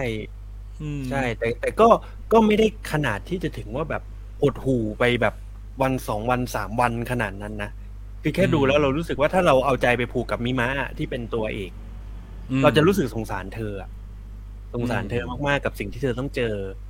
กับการตัดสินใจโดยที่เธอไม่ได้เป็นคนตัดสินใจ กับการที่ต้องเลือกทางเดินที่แบบ ก็คนคนหนึ่งที่ออกจากบ้านมา ก็อยากจะแบบกลับไปพร้อมความสำเร็จ อะอืมอืมอะไรไม่เด่นอย่างงี้ยไม่ดังจะไม่หันอ่าหลังกลับไป feel นั้น feel นั้นอืมอืมแต่สุดท้ายแบบ เออสิ่งที่เธอเจอมันก็ไม่ควรสมควรจะได้รับอะไรขนาดนี้ไงอืม อืม ประมาณนั้น โอ้โห อืมอะหม่นหม่นกันไปหมุนไปจริงเรื่องต่อไปเฮ้ยวันนี้อืมเราคัดกันมาแต่ของหนักๆเว้ยเราไม่ค่อยมีแบบอะไรที่ชุบชูจิตใจ และจะแนะนำแรงๆกันได้เลยอุ้ยไอไอ้เมื่อกี้นี่ แต่จริง ๆ ผมว่า perfect blue ผมแนะนำแรงๆ แรงแบบอ่าแรงแรงๆได้เลยนะ โอเค แต่หม่นนะสำหรับคนที่ชอบทางนั้นนะใช่ไหมเออใช่ หรือถ้ารู้สึกว่าชีวิตนี้สดใสมามากพอแล้ว หรือเป็นคนที่รู้สึกว่าแบบแหมไอดอลจะอะไรนักหนา ก็แบลแบลใสๆไปวันๆนี่มึงลองดูนี่ เป็นแบบนั้นนะอืมคืออมถ้าสมมุติว่าชีวิตไอดอลมันหอมหวานน่ะ ที่คุณที่คุณแบบพยายามจะแบบไปเนิร์ฟเขาอะอืมผมว่าเนี่ย ดูเรื่องนี้ แล้วคุณจะอืมอาจจะเข้าใจชีวิตไอดอลมากขึ้นเอ้ยแต่เรื่องนี้มันอืมทำให้ผมเข้าใจความเป็นไอดอลมากขึ้นนะ คืออย่างที่อืมที่ผมบอกเฮียหรือว่าบอกชินไปคือผมไม่ได้เป็นพวกสายอินกับแบบ ในยุคสมัยนั้นที่แบบว่ามันมี BNK มาผมก็ไม่ได้ไม่ได้อินอะไรมากขนาดนั้นอืหมรืออะไรเงี้ยแล้วก็ไม่ได้ทำความเข้าใจว่าโอตะคืออะไรโอชิคืออะไรนู่นนั่นนี่คืออะไร วิธีการประเพณีวัฒนธรรมเขาเป็นยังไง เราไม่ได้เข้าใจขนาดนั้น อืม แต่อันนี้เรื่องนี้มันทำให้ผมเข้าใจมากขึ้น อืม อืมนะครับ เนี่ย พอดูอันนี้จบปุ๊บคุณไปดูไอ้ Girls Don't Cry ต่อได้เลย สารคดี BNK ที่คุณเต๋อนวพลทำอะเฮ้ยแต่อันนั้นผมดูนะ ต่อให้อืมผมจะไม่รู้เรื่องก็ตามอะ ผมผมก็อืมดูนะ อืม แต่มันก็จะเป็นภาพสะท้อนซึ่งกันและกันเนี่ยอ่าใช่ใช่ใช่มันก็จะมีความ อ่าใช่คือถ้าสมมติว่าดูเรื่องนี้เสร็จปุ๊บไปดูเกิดร้อนคายก็จะเข้าใจชีวิตไอดอลมากขึ้น เข้าไปอีกอืมด้วยซ้อืม จะเข้าใจว่าแบบทำไมต้องร้องห่มร้องไห้อะไรกันขนาดนั้นเออใช่อะไรอย่างเงี้ยใช่เอำอเขาไม่ได้เฟกจ้ะ เออมันมันมันหนักอย่างนั้นแหละอืมมันหนักจริง ๆจ้ะอืมโอเค แนะนำแรงๆหาดูได้ตามอืมช่องทางธรรมชาติไม่อยากจะแนะนำแบบนี้เลย แต่ว่าก็นั่นแหละครับช่องทางธรรมชาติครับ แอปสีแดงอะมาต่อกันที่ออปเปนไฮเมอร์ครับ หนังว้าวเพิ่งเข้าโรง และน่าจะยังอยู่ และน่าจะยังอยู่ไปอีกพักใหญ่ ๆ เลยนะครับ ขอเปิดรูปสักครู่ๆ ก่อนเข้าเรื่องผมขอพูดอะไรเกี่ยวกับเสด็จ เสด็จป้าได้ไหม ยังไงฮะ คือผมรู้สึกว่าเวลาคุณโนแลนเขาทำหนังเกี่ยวกับอัตชีวประวัติ หรือว่าอะไรก็ตามที่มันเป็นเกี่ยวข้องกับประวัติศาสตร์ที่มันเคยเกิดขึ้นจริงอะ อืม เขามักจะเอาผมไม่อยู่อะ อย่างล่าสุดอะ ไอไออะไรนะ ดันเคิร์กอะอืมที่ผมดูอะ ดันเคิร์กนี่ผมหลับนะ คือผมแบบนี่ผมผมยอมแพ้จริงๆอะคือผมรู้สึกว่า โอเคหนังที่แบบเป็นโอ้แบทแมนนี่ผมกรี๊ดเขามากอืม Prestige นี่กรี๊ดมากใช่ไหมอืมหรือว่าเรื่องอื่นๆอย่างเงี้ย ผมเตรียมดูดันเคิร์กกับดูแล้วแบบไม่ไหวว่ะ ผมเตรียมมาตอบคำถามคุณข้อนี้เลยอะอย่างกับเตรียมมา เนี่ยผผมมจะจะได้บอกเตรียมว่าใจก่อนว่าผมควรจะไปดูจริงไหมผมตามดู หนังของคุณคริสโตเฟอร์โนแลนมา ก็เรียกว่าหลายเรื่องแทบจะครบอืมแทบจะครบ น่าจะขาดอืมแค่ Following มั้งที่ไม่ได้ดูอืมคือเคยซื้อแผ่นมาแล้วด้วย แล้วก็ดองจนหายไป แล้วก็ไม่ได้ครับดู เออ แต่นอกนั้นดูหมดนะครับ แล้วก็ประสบปัญหาเดียวกับคุณ ก็คืออหนังสองเรื่องหลังอะผมไม่ได้เลย ผมไม่ชอบอืมทั้งดันเคิร์กทั้งเทนเน็ตผมไม่ชอบอืมเลย อือืมม แต่พอมาดูออปเปนไฮเมอร์ปุ๊บ ความรู้สึกแรกหลังจากดูจบก็คือ อู้หูสะมันมันทำให้เราเห็นว่า ไอสิ่งที่เขาทดลองในเทนเน็ตในดันเคิร์กเขาตกผลึกอะไรบางอย่างว่ะ แล้วอืมโอเค ในในสองเรื่องนั้นมันอาจจะยังเป็นการทดลองอยู่ แต่เขาเรียนรู้จากความ work และไม่ work บางอย่างที่ทำในสองเรื่องนั้นน่ะ มาเขย่ารวมกันเป็นเรื่องนี้ว่ะนี่คือ นี่คือ mark mark สองที่อืมมันแบบผ่านการพับเรียกว่า mark สามแล้วกันเออมันมันผ่านการทดลองลองผิดลองถูกมาแล้วแล้ว แล้วลองปรุงมันใหม่อะ แล้ว เอ้ย อันนี้ work ใช่เหรอนี่คือแล้วการบ่มเพาะมาอย่างดีอย่างเงี้ยเหรอ ใช่ ผมดูแล้วผมรู้สึกแบบนั้น คือแบบมันจะมี ถ้าเกิดเคยผ่านมาทั้งดันเคิร์กทั้งเทนเน็ตอะเราก็จะรู้สึกว่าอะแยกเรื่องไป ถ้าดันเคิร์กเราก็จะรู้สึกว่าแบบ เราจะเห็นว่าเขาดีไซน์การตัดสลับอืมในคนละ time เขาเรียกว่า time period นะในในในคนละอืมช่วงเวลาใช่ไหมสามอืมเส้นเรื่อง เส้นเรื่องหนึ่งคือหนึ่งเดือน เส้นเรื่องหนึ่งคือหนึ่งสัปดาห์ อีกเส้นเรื่องหนึ่งคือหนึ่งวัน แล้วเอามาตัดอืมสลับกันให้อยู่ในในกราฟ dynamic เดียวกันอะไรอย่างเงี้ยอืม เราจะเห็นวิธีการแบบนั้นน่ะ เอากลับมาอืมใช้ใน o p p e n h e i m e r อืมที่ o p p e n h e i m e r เองก็เล่าเรื่องด้วยการตัดสลับแบบ แล้วแล้วจับต้นชนปลายยากกว่าด้วย แต่ดันดูสนุกกว่าเฉยเลยอืมอะนี่คือนี่คือเป็นหนึ่งอันนะครับอืมแล้วก็อีกอย่างหนึ่งที่เราจะเห็นในเทนเน็ตคือการระเบิดพลังเนิร์ดของของของคุณโนแลนอืมคือการที่เราให้ คือตัวตัวคุณโนแลนเองคือเขาเริ่มจากความเนิร์ดส่วนตัวของเขาเองแหละว่าแบบเขากำลังเนิร์ดกับฟิสิกส์อะไรบางอย่างอยู่แล้วเขาเขาอยากจะพล่ามมันออกมาโดยที่ไม่ต้องสนใจว่าคนคนดูจะรู้เรื่องเท่าเขาหรือเปล่าอะอืมซึ่งซึ่งใน Tenet มันทำออกมาแล้วมันแบบ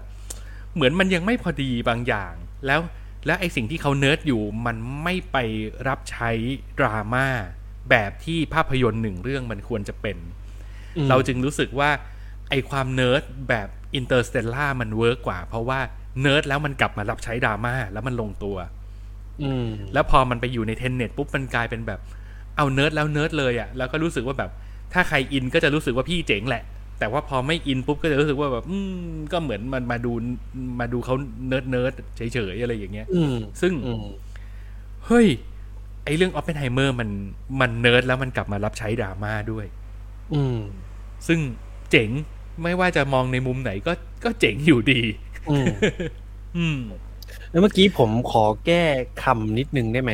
ผมไปครับพูดว่า ไอเรื่องดันเคิร์กกับ Dune ผมพูดผิด อ่าอ่าอ่าอ่าเมื่อกี้ผมไปพูดคำว่า Dune ผมพอดีมันติดปากอะนี่ดันไปเคิร์กเอานั่นไปเอาพี่เดนนิสเดนนิสวิลเลเนฟมาด้วย ใช่ใช่ใช่อืมขออภัยขออภัยครับ อืมอะโอเค เรื่องย่อเล่าได้สั้นมากเลยครับ มันว่าด้วยเรื่องชีวิตของคุณโรเบิร์ตเจออปเปนไฮเมอร์ซึ่งเป็นนักฟิสิกส์ดาวรุ่ง ที่มีความโดดเด่นตั้งแต่สมัยเรียน คือเป็นคนที่หมกมุ่นกับทฤษฎีควอนตัมฟิสิกส์แล้วก็พยายามใฝ่รู้หาความรู้ตลอดเวลา และเป็นคนกระตือรือร้นตลอดเวลาแล้ว ตัวเขาเองก็อยู่ในสปอตไลท์ในวงการฟิสิกส์มันก็ทำให้แบบหลาย ๆ คนก็หยิบยื่นโอกาสให้เขาเป็นที่พูดถึงอะไรต่างๆนานาแล้ว แล้วตัวเขาเองเขาก็เป็นคนทะเยอทะยานพอที่จะกระโดดใส่ความสำเร็จอะอืมเขาก็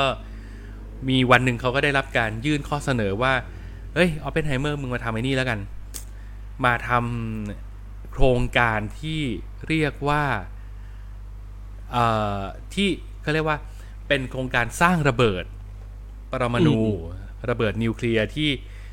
มันเป็นหนังอ้างอิงจากประวัติศาสตร์ชีวิตจริงอะเนาะเพราะฉะนั้นก็เราก็คงพูดได้แหละว่ามันคือระเบิดนิวเคลียร์ที่ไปลงที่ฮิโรชิมานางาซากินั่นแหละอืมอืมซึ่งไอโครงการนั้นเนี่ยในทางรัฐเขาเรียกว่าเป็นโครงการแมนฮัตตันอืมโปรเจกต์แมนฮัตตัน Project โดยที่คุณ Manhattan ออปเปนไฮเมอร์เป็นเป็นผอ.ของโปรเจกต์นี้ รับผิดชอบการผลิตระเบิดครับ นิวเคลียร์สองลูกนี้ให้สำเร็จ ซึ่งครับทุกคนก็คงรู้มั้งว่ามันสำเร็จ แล้วมันอืมสำเร็จอย่างโหดร้ายมาก ใช่ใช่เออใช่มันเป็นระเบิดสองลูกที่เปลี่ยนแปลงโลกนี้ไปตลอดกาลอืมโดยตัวเรื่องราวมันก็ไม่ได้หนีไปจากนี้ เพียงแต่ว่าสิ่งที่เราจะได้รู้ก็คือไอภาวะจิตใจของคนที่มันทำระเบิดลูกเนี้ย ไอคนที่มันแบกรับความตายของคนเรือนหมื่นเรือนแสนเนี่ย มันอืมรู้สึกยังไงวะครับแล้วไอเส้นทางชีวิตของคนคนหนึ่งที่แบบ กูก็แค่อยากจะประสบความสำเร็จนะแต่พอกูต้องมาทำสิ่งนี้แล้วมันมันเอฟเฟกต์ยังไงกับกับข้างในของกูวะ อืม อ่า นั่นคือหนึ่งหนึ่งเส้นเรื่องนะครับ แล้วก็มีอีกหนึ่งเส้นเรื่องที่เป็นตัวไขว้กันไปก็คือ คุณออปเปนไฮเมอร์เนี่ยเห็นเขาเป็นนักวิทยาศาสตร์ นักฟิสิกส์ผู้ทะเยอทะยานขนาดนี้แล้วเนี่ยจริง ๆ แล้วตัวตนของเขาเนี่ยเขาค่อนข้างมีความเป็นสังคมนิยมอยู่เล็กๆ อืม พอเขาเป็นสังคมนิยมเล็ก ๆ ปุ๊บเนี่ย คนแวดล้อมในชีวิตเขาที่แบบ เป็นคนที่เขาชอบคบหาที่ชอบอยู่ใกล้ ๆ ที่คุยด้วยไปสังสรรค์ไปสมาคมด้วยเนี่ย เป็นคอมมิวนิสต์กันหมดเลยอื มมันก็เลยทำให้คุณออปเปนไฮเมอร์เนี่ยถูกจับจ้องในฐานะว่าแบบ เอ๊ะ หรือมึงเป็นคอมมิวนิสต์วะ อืมคือถูกถูกแปะยี่ห้อว่าเป็นคอมมิวนิสต์ไปด้วย แต่ว่าปฏิเสธไม่ได้ว่าก็เขาก็ทำตัวน่าสงสัยจริง ๆ เพราะว่าตัวเขาเองก็มีความเป็นสังคมนิยม แล้วแฟนเก่าก็คอมมิวนิสต์น้องชายก็เป็นคอมมิวนิสต์คือเป็นสมาชิกพรรคเลย เป็นเป็นสหายเลยอืมคือแบบ เออ แวดล้อมไปด้วยสหายเต็มไปหมด เออ เนี่ยแหละ แล้วไอไอยี่ห้อคอมมิวนิสต์ที่คนที่ไม่ไว้ใจก็เอามามาแปะให้เขาเนี่ยเขาก็สลัดมันไม่หลุด และไอระหว่างที่เขาทำงานต้องวิจัยต้องประกอบระเบิดขึ้นมาปุ๊บเนี่ย มันก็จะถูกตั้งข้อสงสัยอีกว่าแบบ เอ้ยระเบิดนี่มันเป็นความลับนี่ เรารู้กันเองแค่นี้นี่ แล้วทำไมรัสเซียมันประกอบได้ด้วยวะเอาเป็นไฮเมอร์มึงมึงหนอนวะเนี่ย อะไรอย่างเงี้ยอืมเออก็จะเป็นแบบนั้น ซึ่งตัวเขาเองก็ต้องพยายามดิ้นให้หลุดจากข้อสงสัย ต้องพยายามพิสูจน์ตัวเอง โดยที่แม้ว่าระเบิดสองลูกที่เขาไปบอมที่ฮิโรชิมานางาซากิจะลุล่วงไปแล้ว แต่ว่าไอความสงสัยในตัวของเขามันกลับยิ่งทวีมากขึ้น เพราะว่าหลังจากสงครามโลกครั้งที่สอง ที่เป็นการต่อสู้ระหว่างอเมริกากับฝั่งนาซีจบปุ๊บเนี่ย มันกลายเป็นสงครามเย็นไงและสงครามเย็นอะ มันคืออเมริกาต่อสู้กับฝ่ายคอมมิวนิสต์โดยตรง อืมอืม นั่นแหละ เรื่องราวมันก็เล่าชีวิตของคุณออปเพนไฮเมอร์ในในช่วงเวลาที่พูดถึงนี้ โดยที่ โอ้โห มัน มันเต็มไปด้วยอะไรที่เราพูดถึงไปเมื่อกี้อะนะทั้งความเนิร์ดมันก็เนิร์ดเต็มที่ แล้วมันมันซัดภาษาฟิสิกส์ควอนตัมฟิสิกส์ทฤษฎีสมการโน่นนี่นั่นหวดใส่เราแบบไม่ยั้งอะ่ะ มันเออ มันทำท่าจะเหมือน Tenet เลย ซึ่งตอนแรกผมก็ตั้งการ์ดไว้แล้วว่าแบบ โอ้โห ถ้าพี่มาเนิร์ดแบบ Tenet แล้วไม่ขมวดไปลงดราม่าให้ผมนี่ ผมถือว่ามันได้เท่า Tenet นะ อะไรอย่างเงี้ย แต่อู้เดชะบุญ เรื่องนี้พี่โนแลนแกกลับมาขมวดแล้วแบบโอ้ยคมแทบจะอืมอยากจะลุกขึ้นมากรี๊ดกลับมาขมวดลงดราม่าอีกทีแล้ว อืมคมเฉย ซึ่งดีมาก อืมเอ่อแต่ปฏิเสธไม่ได้ว่าเหนื่อยแน่ๆ เพราะมันคือหนังที่คนพูดคุยกันตลอดเวลาอืมถ้าใครเห็นว่ามันเป็นหนังเกี่ยวกับระเบิดนิวเคลียร์แล้วคิดว่ามันจะเป็นหนังสงคราม จะได้เห็นฉากลบลาฆ่าฟันเห็นระเบิดตูมตามนี่ไม่มีนะ ทั้งเรื่องระเบิดทีเดียว ที่เหลือคือ นั่งเมาส์กัน นั่งคุยกันอืมเออ อะไรอย่างนั้น เพราะมันแต่ว่าคือหนังชีวประวัติน่ะเนาะใช่อืมแล้วไดนามิกมันก็มีนะ เพียงแต่มันมันไปไดนามิกในลักษณะของการที่ไม่โฉงฉางอืมมันไปเล่นกับอารมณ์ ไปเล่นกับความสับสนในใจ ไปเล่นกับความอึดอัดคับข้องใจที่อืมมันก็เหมือนกับ ทวีคูณขึ้นมาเรื่อยๆแล้วแล้วแบบ ไอ้ระเบิดก็พร้อมจะระเบิด ไอ้ตัวคนออกแบบระเบิดก็พร้อมจะระเบิดเหมือนกันนะอะไรอย่างเงี้ยคือมันแบบอืมอืมเออแล้วมันไปด้วยกันอะไรอย่างเงี้ย ซึ่งต้องให้เครดิตคุณคิลเลียนเมอร์ฟี่ครับ เรื่องนี้เล่นดีมากๆ เออนี่ก็เล่าเพลินจนลืมเปิดรูปเลยนะอะเปิดรูปนักแสดงให้คู่บุญน่ะอืมมีมีโนแลนต้องมีแกอะอืมโอ้โหยดี ดีแบบดีอะ เล่นดี แล้วรายละเอียดเล็กๆ น้อยๆ ในการแสดงก็ อือหือไม่รู้เล่นขนาดนี้ได้ยังไงใช้คำนี้แล้วกันอืมแต่แต่โอมชอบแกมากเลยนะโอมว่าแกเป็นคนเล่นเล่นเก่งมากอืมมากมากๆอีกคนหนึ่งเป็นนักแสดงคุณภาพอีกคนหนึ่งจริงๆอะตอนไอตัวพิกกี้ไบรเดอร์อะ มโอ้โห ทั่วบ้านทั่วเมืองกรี๊ดแกหมดเลยนะ อืม คือแล้วพิกกี้ไรเดอร์มันจะดูมีความเป็นคนแบบ เท่ๆ นักเลงอ่านักเลง นักเลง ดูแบบแกร่งแกร่งๆอะใช่ไหม อืมผู้เดียงกรี๊แต่ ดแต่ออปเพนไฮเมอร์นี่คือดูเป็นแบบ คือดูเชื่อว่าบูไม่เป็นเลยอะ อืม คือคือคือแต่ไม่ใช่ลุงคนเนิร์ดเนี่ยบูเหรอ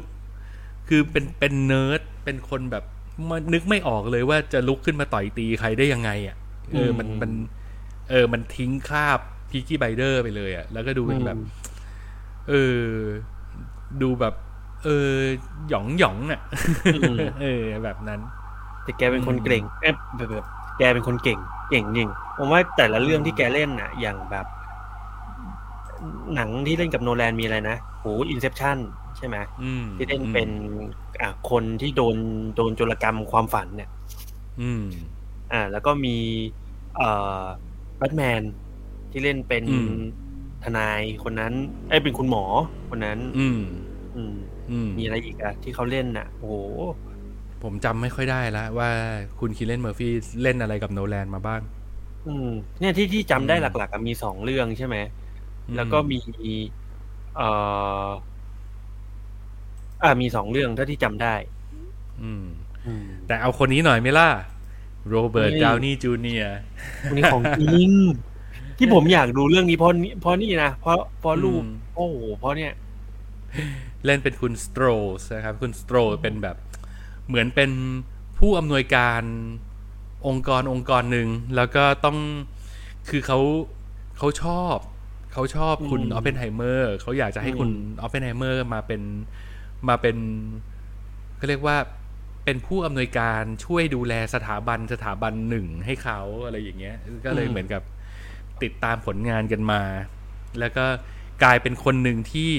เหมือนกับมีข้อมูลเกี่ยวกับคุณออปเพนไฮเมอร์เยอะ แล้วก็เลยมีผลเวลาที่จะต้องเกิดการไต่สวนกรณีที่ เอ๊ะต่ออปเพนไฮเมอร์แกเป็นคอมมิวนิสต์หรือเปล่านะ อะไรอย่างเงี้ย อ่า ก็คุณ โรเบิร์ตดาวนี่จูเนียร์ก็เลย เลยเข้ามามีส่วนในเส้นเรื่องตรงนั้น อืมอือหือดีงาม การแสดงเรื่องนี้คือต้องบอกว่าดีงามทุกคน อย่างตัวตัวคุณโรเบิร์ตดาวนี่จูเนียร์เองเราจะรู้สึกว่า เอ๊ะ เขายังดูเป็น ดูเป็นโทนี่สตาร์กหรือเปล่านะ แต่ผมอืมต้องยอมยอมรับเลยว่า ผมไม่ได้ตามข่าวเกี่ยวกับเรื่องนี้มากมายนัก มันทำให้ผมตอนเข้าไปในโรงเนี่ย ผมลืมไปแล้วว่ามีโรเบิร์ตดาวนี่จูเนียร์เล่นอืมแล้วพอเปิดมาถึงแล้วเป็นซีนที่เขาโผล่มา ผมยอมรับว่าผมจำไม่ได้อืมเออจำไม่ได้ ต้องดูไปสักพักหนึ่งถึงเริ่มแบบ อ้าว นี่มันโรเบิร์ตดาวนี่จูเนียร์นี่หว่าอะไรอย่างเงี้ยอะอืมโอเค ซึ่งเรารู้สึกว่าเขาก็ทิ้งความเป็นโทนี่สตาร์กไปได้ เอ้ย พอสมควรเหมือนกันนะ อย่างน้อยเรื่องเนี้ย เราดูแล้วเราเชื่อว่าเขา เขาไม่ได้เป็นคนฉลาด อะอืมอืมคือเขาเป็นคือเขาดูเป็นคนฉลาดในระดับที่เป็นข้าราชการที่ฉลาด เป็นอืมข้าราชการที่แบบอ่ารับผิดชอบในหน้าที่การงานอะไรของตัวเอง แต่ว่าแต่ว่าไม่ได้เป็นคนที่ โอ้ ฉลาดเป็นกรดแล้วอืมแล้วเป็นแบบโทนี่สตาร์กอะเออมันมันไม่ได้มีเหลี่ยมนั้น เออ ซึ่งเป็นเรารู้สึกปุว่าตุชนคนธรรมดา เออ ซึ่งก็ดูอืมน่าสนใจดี อืมแล้วเขาก็พยายามปรับลงปรับลุกให้มันดูแบบ เออ ก็ดูแก่ว่ะ ดูพอปรับให้ดูแก่ก็ดูแก่จริง อืม อืม แล้วนอกจากนั้นเรื่องนี้ยังมีดาราโผล่มาอีกเพียบอืมดาราในที่นี้ก็คือเซเลบแบบที่เรารู้จักกันดีในวงการบันเทิงเนี่ย ก็จะมาแบบ เออ มาเป็นทีเผลอ พอเผลอๆปุ๊บเดี๋ยวก็จะหยอดมาทีละคนสองคนอะไรอย่างนี้มาเรื่อยๆ แล้วนอกจากนั้น ก็ยังมีดาราในแวดวงนักฟิสิกส์ซึ่งถ้าเกิดคุณเป็นเนิร์ดสายวิทยาศาสตร์ สายฟิสิกส์คุณจะเจอบรรดานักฟิสิกส์ในตำนาน แทบจะทุกคนในหนังสืออะอืมจะอืมจะโผล่มาแสดงตัวให้คุณเห็นอยู่ตลอดเวลา เพราะว่าทุกคนล้วนมีบทบาทกับโปรเจกต์แมนฮัตตันใช่ใช่อืมอืมคือเหมือนอืมใครที่อยากเห็นอัลเบิร์ตไอน์สไตน์ ที่เหมือนกว่าอัลเบิร์ตไอน์สไตน์อะดูเรื่องนี้ อืมอะคุณนพพรถามว่า โรงหนังบ้านผมมีแต่พากย์ไทยจะรู้เรื่องไหมครับออปเพนไฮเมอร์นะโอ้ยจะบอกว่านี่คือเป็นเรื่องดีนะครับคุณนพพร ผมอมอยากจะเชียร์ว่าดูพากย์ไทยไปเลยครับ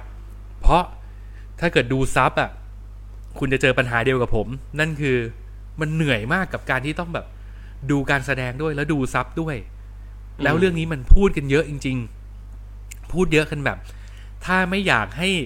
หลุดทุกไดอะล็อกอะ มันเราจะมัวแต่อ่านซับจนลืมดูการแสดงไปเลยเว้ย บางทีผมเองผมก็ประสบปัญหานั้นเหมือนกัน ก็เลยคิดว่า เฮ้ย ดูภาคไทยก็ไม่แย่นะ เรื่องเนี้ย แล้วมาตรฐานการภาคหนังระดับนี้อะคือเขาเขาไม่มาทำหนังเสียแล้วล่ะ เพราะฉะนั้นอืมผมว่าดูได้ไม่เสียหาย อาจจะลอสในเรื่องของการแสดงทางน้ำเสียงอะไรบางอย่างไป แต่ผมว่าคุ้มไปดูภาคไทยแล้วแบบเราได้จ้องจอเต็มๆอะดีกว่า อืมอืก็มันน่าจะทดแทนกันได้ กับหนังที่ต้องใช้พลังในการเพ่งเนาะใช่ แล้วเพ่งแบบและฟัง เรื่องนี้คือแบบว่า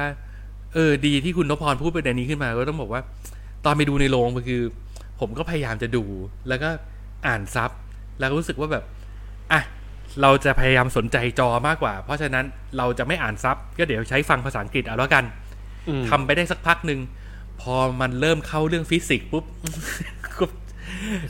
ไอ้ทักษะในการฟังของเราก็แบบโอ้เริ่มมีปัญหาละอืมพอมึงเป็นภาษาฟิสิกส์ปุ๊บอะกูก็ต้องลงกลับมาอ่านซับอีกอะไรอย่างเงี้ยโอ้โหอืมเหนื่อยเหนื่อยเลยนี่นี่ขนาดเด็กสายวิทย์นะ แล้วเด็กเฮ้ยผมไม่ได้สายวิทย์ผมอ้าวเหรอผมแล้วคุณไม่ได้เออสายผวิทมย์เหรอผมไม่ได้เด็กสายวิทย์ผมเด็กศิลป์คำนวณ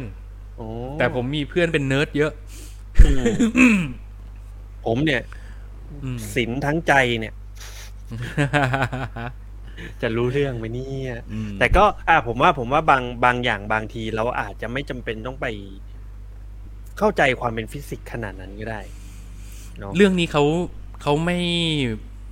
ไม่ได้ บีบบังคับให้คุณต้องพยายามเข้าใจเขาขนาดนั้นอืมอืมอืมเพราะอย่างที่บอกว่าสุดท้ายแล้วเนี่ย มันขมวดกลับมาที่ดราม่าเว้ยอืม อืม นั่นแหละก็เพราะฉะนั้นจริงๆก็ควรฟิสิกส์ตรงไหนดูงอะงผมว่าปล่อยผ่านได้อืมอืมผมว่าคุณณดูนพควรดู อืม คุณนพพรบอกว่า โอเค ขอบคุณมากครับ ขอบคุณเช่นกันครับ ที่มาทักประเด็นนี้ เกือบลืมพูดไปเหมือนกัน ครับ อืม เชียร์เชียร์เรื่องนี้ กลับมาแนะนำแรงๆอีกครั้งอืมหลังจากที่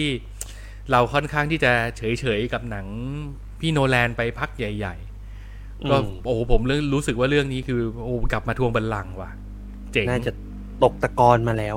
ผมว่านะอืมอืมแล้วก็รู้สึกว่าแบบ เนี่ยอะไรหลาย ๆ อย่างที่เขาทำแล้วมันยังไม่เข้ามือในในดันเคิร์กในอืม Tenet เนี่ย โอ้โห มันมาปรับสูตรแล้วมันมา ลงกับเรื่องนี้แล้วมัน โอ้พอดีไปะเลยอะเจ๋งมากเลย ก็คือได้ข่าวว่าเรื่องนี้คือก็ไม่ใช้ CGI อีกแล้วใช่ไหม อืมระระเบิเบิดดจริงแมนนวลอีกแล้วเหรออะคุณไปดูเรื่องเนี้ยผมว่าคุ้มละระเบิดแมนนวลเนี่ยเอออืมอืมบางทีก็อยากจะเห็นเหมือนกันนะว่าแบบคุณโนแลนเขาแต่แต่เขาก็คือคริสโตเฟอร์โนแลนอะเนอะคือเขาพูดอะไรในทุนก็พร้อมจะใช่พร้อมจะเปย์อยู่แล้วล่ะอืมเออ ถ้าเกิดถ้าเกิดจะบอกว่าเจ้าหนังเขาไม่ใช้ CG เลยก็ไม่ได้เพราะเขาก็ใช้เต็มที่แบบ Inception แล้วไงอืม Interstellar แล้วไงเขาใช้ไปหมดหมดแล้วนะอืมอืมแม่แต่ถ้าเกิดเขาจะใช้ซีจีอะมันคือคนออกตังค์ก็ยินดีจะเปย์อยู่แล้วล่ะเออเพราะว่ายังไงซะ มันก็ไม่แพงเท่ากับมึงจะระเบิดของจริงอืมนึกออกไหมใช่ใช่ใช่ไม่ได้มันไม่เรียว อืมอะอืมเราพูดถึงข้อดีกันไปเยอะแล้วครับคือถ้าจะติเรื่องนี้มีไหมสำหรับผมถ้าจะติก็คือมันเหนื่อยอืมต้องเตือนกันไว้เลยว่า พักผ่อนไปให้เพียงพออืมดูด้วยยาวเออ จิตใจปลอดโปร่งอืมแล้วก็ถ้าจะให้ดีทำการบ้านหน่อยก็ดี คุณจะอืมได้ไม่ต้องรู้สึกแบบ เอ่อไปไอ้นี่เป็นใครวะไอ้ขั้นป็ใครเนื้อวะขั้นตัวในในอืมในเออในโรงอะ่ะ เพราะว่าแบบมันหลาย ๆ อย่างคือเขาเล่าแบบเขาเล่าแบบเขาไม่แคร์ไงอืมเขาจะรู้สึกว่าแบบ เฮ้ย นี่มันเจโรเบิร์ตออปเพนไฮเมอร์ ทุกคนต้องรู้จักอยู่แล้วดิอืมจะไปอารัมภบทเล่าอะไรเยอะแยะเล่าอะไรเงี้ยคือคืออืมเขานึกจะเล่าตรงไหนเขาก็เล่าเลยอืมเพราะฉะนั้นน่ะ ก็แนะนำว่าทำการบ้านไปก่อนนิดนึง หาประวัติอืมอ่าน หรือว่าไปหา สารคดีเกี่ยวกับคุณออปเพนไฮเมอร์ดู ในช่อง Watcher ก็ทำไว้ก็ทันก็ดีเหมือนกัน ลองไปดูตรงนั้นก่อนก็ได้นะครับ เพราะว่าอืมผมว่าจริง ๆ แล้วบุคคลสำคัญในในพวกเนี้ย บ้านเขาอาจจะมีการ พวกวิชาประวัติศาสตร์บ้านเขาอาจจะพูดถึง อืม แต่บ้านใช่เราไม่ได้ถูกพูดถึง บ้านเราจะพูดถึงใช่แต่อัลเบิร์ตไอน์สไตน์อย่างเดียว ใช่อืมแล้วจริงโอ้โหมัน จริง ๆ มันโอ้โหบ้านเราพูดถึงนักวิทยาศาสตร์ไม่เยอะเลยด้วยซ้ำนะอืมเรารู้จักกันใช่ไม่กี่ใช่คนอืมใช่ๆคือถ้าสมมติมันก็เหมือนกับเราดูหนังเรื่องบางละจันน่ะ ก็ไม่ต้องปูมากอืก็รู้อยู่แล้วอะมอ่าใช่อะไรอย่างนั้น เพราะฉะนั้นเราอืมเราไปเรียนรู้บ้านเขา เพราะฉะนั้นเราก็ควรจะทำการบ้านนิดนึงก็ก็เป็นเรื่องที่ดีในการที่จะไม่ต้องมาอะเอ๊ะเออคนนี้เป็นใครแต่ก็ไม่ต้องถึงขั้นทั้งหมด แค่รู้ไม่ต้องที่าท่องจำที่ไปคร่าวๆก็พอไม่อืมไม่ต้องท่องจำไม่ได้ออกสอบ อืมอืมแต่ว่าครับ ดูให้รู้คร่าวๆว่าอะไรเป็นอืมอะไรอืมแล้วด้วยความหนังมันสามชั่วโมงเนาะก็อืมอย่ากินน้ำเยอะเออปวดฉี่กลับมาจรินี่งหลุดเลยนะปวดฉี่กลับมาก็จรินี่งหลุดเลยนะใช่ไหมอืมอืมครับ ครับ แล้วก็มีอีกแง่มุมหนึ่งที่อืมอะอันนี้ปูพื้นไว้ก่อนก็ก็ไม่เสียหายว่าเพราะว่าเรื่องนี้มันพูดถึง นอกจากประเด็นฟิสิกส์ ประประประเด็นประวัติศาสตร์แล้วมันยังมีแง่มุมของการเมืองไงซึ่งอืมบางทีหลายคนไปดูแล้วอาจจะงงเหมือนกันว่าแบบ เพราะเขาพูดถึงเฉดของการเมือง ซึ่งครับ อันเนี้ยเป็นอีกหลายเป็นเป็นอีกอย่างหนึ่งที่บางทีคนไทยก็จะมีความงงงๆเพราะว่าบางทีคนไทยจะรู้สึกว่าเผด็จการฟาสซิสต์คอมมิวนิสต์สังคมนิยม คือเป็นพวกเดียวกันหมด อะไรอย่างเงี้ย เออ ซึ่ง ถ้าทำความเข้าใจตรงนี้ไปอีกสักหน่อยก็จะดี เพราะว่าอย่างในเรื่องอย่างเงี้ย มันก็จะมีการพูดถึงว่าแบบ เอ๊ะ ตกลงออเพนไฮเมอร์เป็นเป็นคอมมิวนิสต์หรือเปล่านะ แล้วต้องสู้กับพวกฟาสซิสต์พวกนาซีอะไรอย่างเงี้ย มันก็จะมีเฉดของมัน แต่แต่ตัวในตัวละครในเรื่องมันก็จะพูดว่าแบบ เฮ้ยคอมมิวนิสต์มันก็มีหลายเฉดของมันนะ มันก็มีเลเวลของมัน มันมีความคอมมี่มากคอมมี่น้อยก็ว่ากันไป มันไม่ใช่ทุกคนที่จะเป็น คอมมิวนิสต์ในแบบที่จะเป็นศัตรูกับคุณอะไรอย่างเงี้ยอืมอืม อะไรแบบนั้นเป็นต้นครับ อืม ก็จริงๆก็แนะนำเลยเนาะด้วยความที่หนังโนแลนผมว่ามีความเซอร์ไพรส์เราในหลาย ๆ อย่าง ต่อให้จะเป็นอืมหนังที่เราไม่ชอบก็ตามอะอย่างดันเคิร์กเงี้ยผมไม่ชอบนะ แต่ผมก็รู้สึกว่าอืมมันมีความว้าวในบางอย่างที่ทำให้เราก็ต้องดูอะอืมอืมดันเคิร์กผมไม่ชอบเลยผมรำคาญ ขออนุญาต เจอเพื่อนแล้วเจอขอเพื่ออนนุแล้วญาต คือผมรู้สึกว่าดันเคิร์กคือ โนแลนเขากำลังเห่อกับวิธีเล่าเรื่องในแบบที่เขาจะทำแล้วเขาถาโถมเราด้วยการบอกว่าจะพาคุณไปอยู่ในบรรยากาศของสงคราม แล้วจะให้คุณรู้สึกกับสิ่งนั้น ในแบบที่เขากำลังรู้สึกอยู่อะไรแบบเนี้ยอืมซึ่งถามว่ารู้สึกไหมรู้สึก แต่ไม่ได้อินขนาดนั้นไง เพราะว่า อืมอย่างผมผมเคยพูดไปตอนรีวิวดันเคิร์กแล้วแหละว่าแบบโนแลนตื่นเต้นกับเรื่องแบบเนี้ยแสดงว่าไม่เคยมาสงกรารป้าประแดงใช่ไหมล่ะ คือแบบคุณลองไปติดอยู่บนถนนในสงกรารพระประแดงสิมันมันอืมมันจะรู้สึกแบบ โอ้อืมไม่ต้องมาดูดันเคิร์กหรอก คนใช่เออ อะไรอย่างเงี้ยมหรือคุณปวดฉี่บนทางด่วนตอนฝนตกในตอนในช่วงเวลาหกโมงเย็นก็ได้ อืม อะไรอย่างนั้นน่ะ เออ คือเรารู้สึกว่า เอ้ยไอ้ที่ชีวิตเราผ่านมาก็ยากลำบากใช้ได้เหมือนกันนะคือ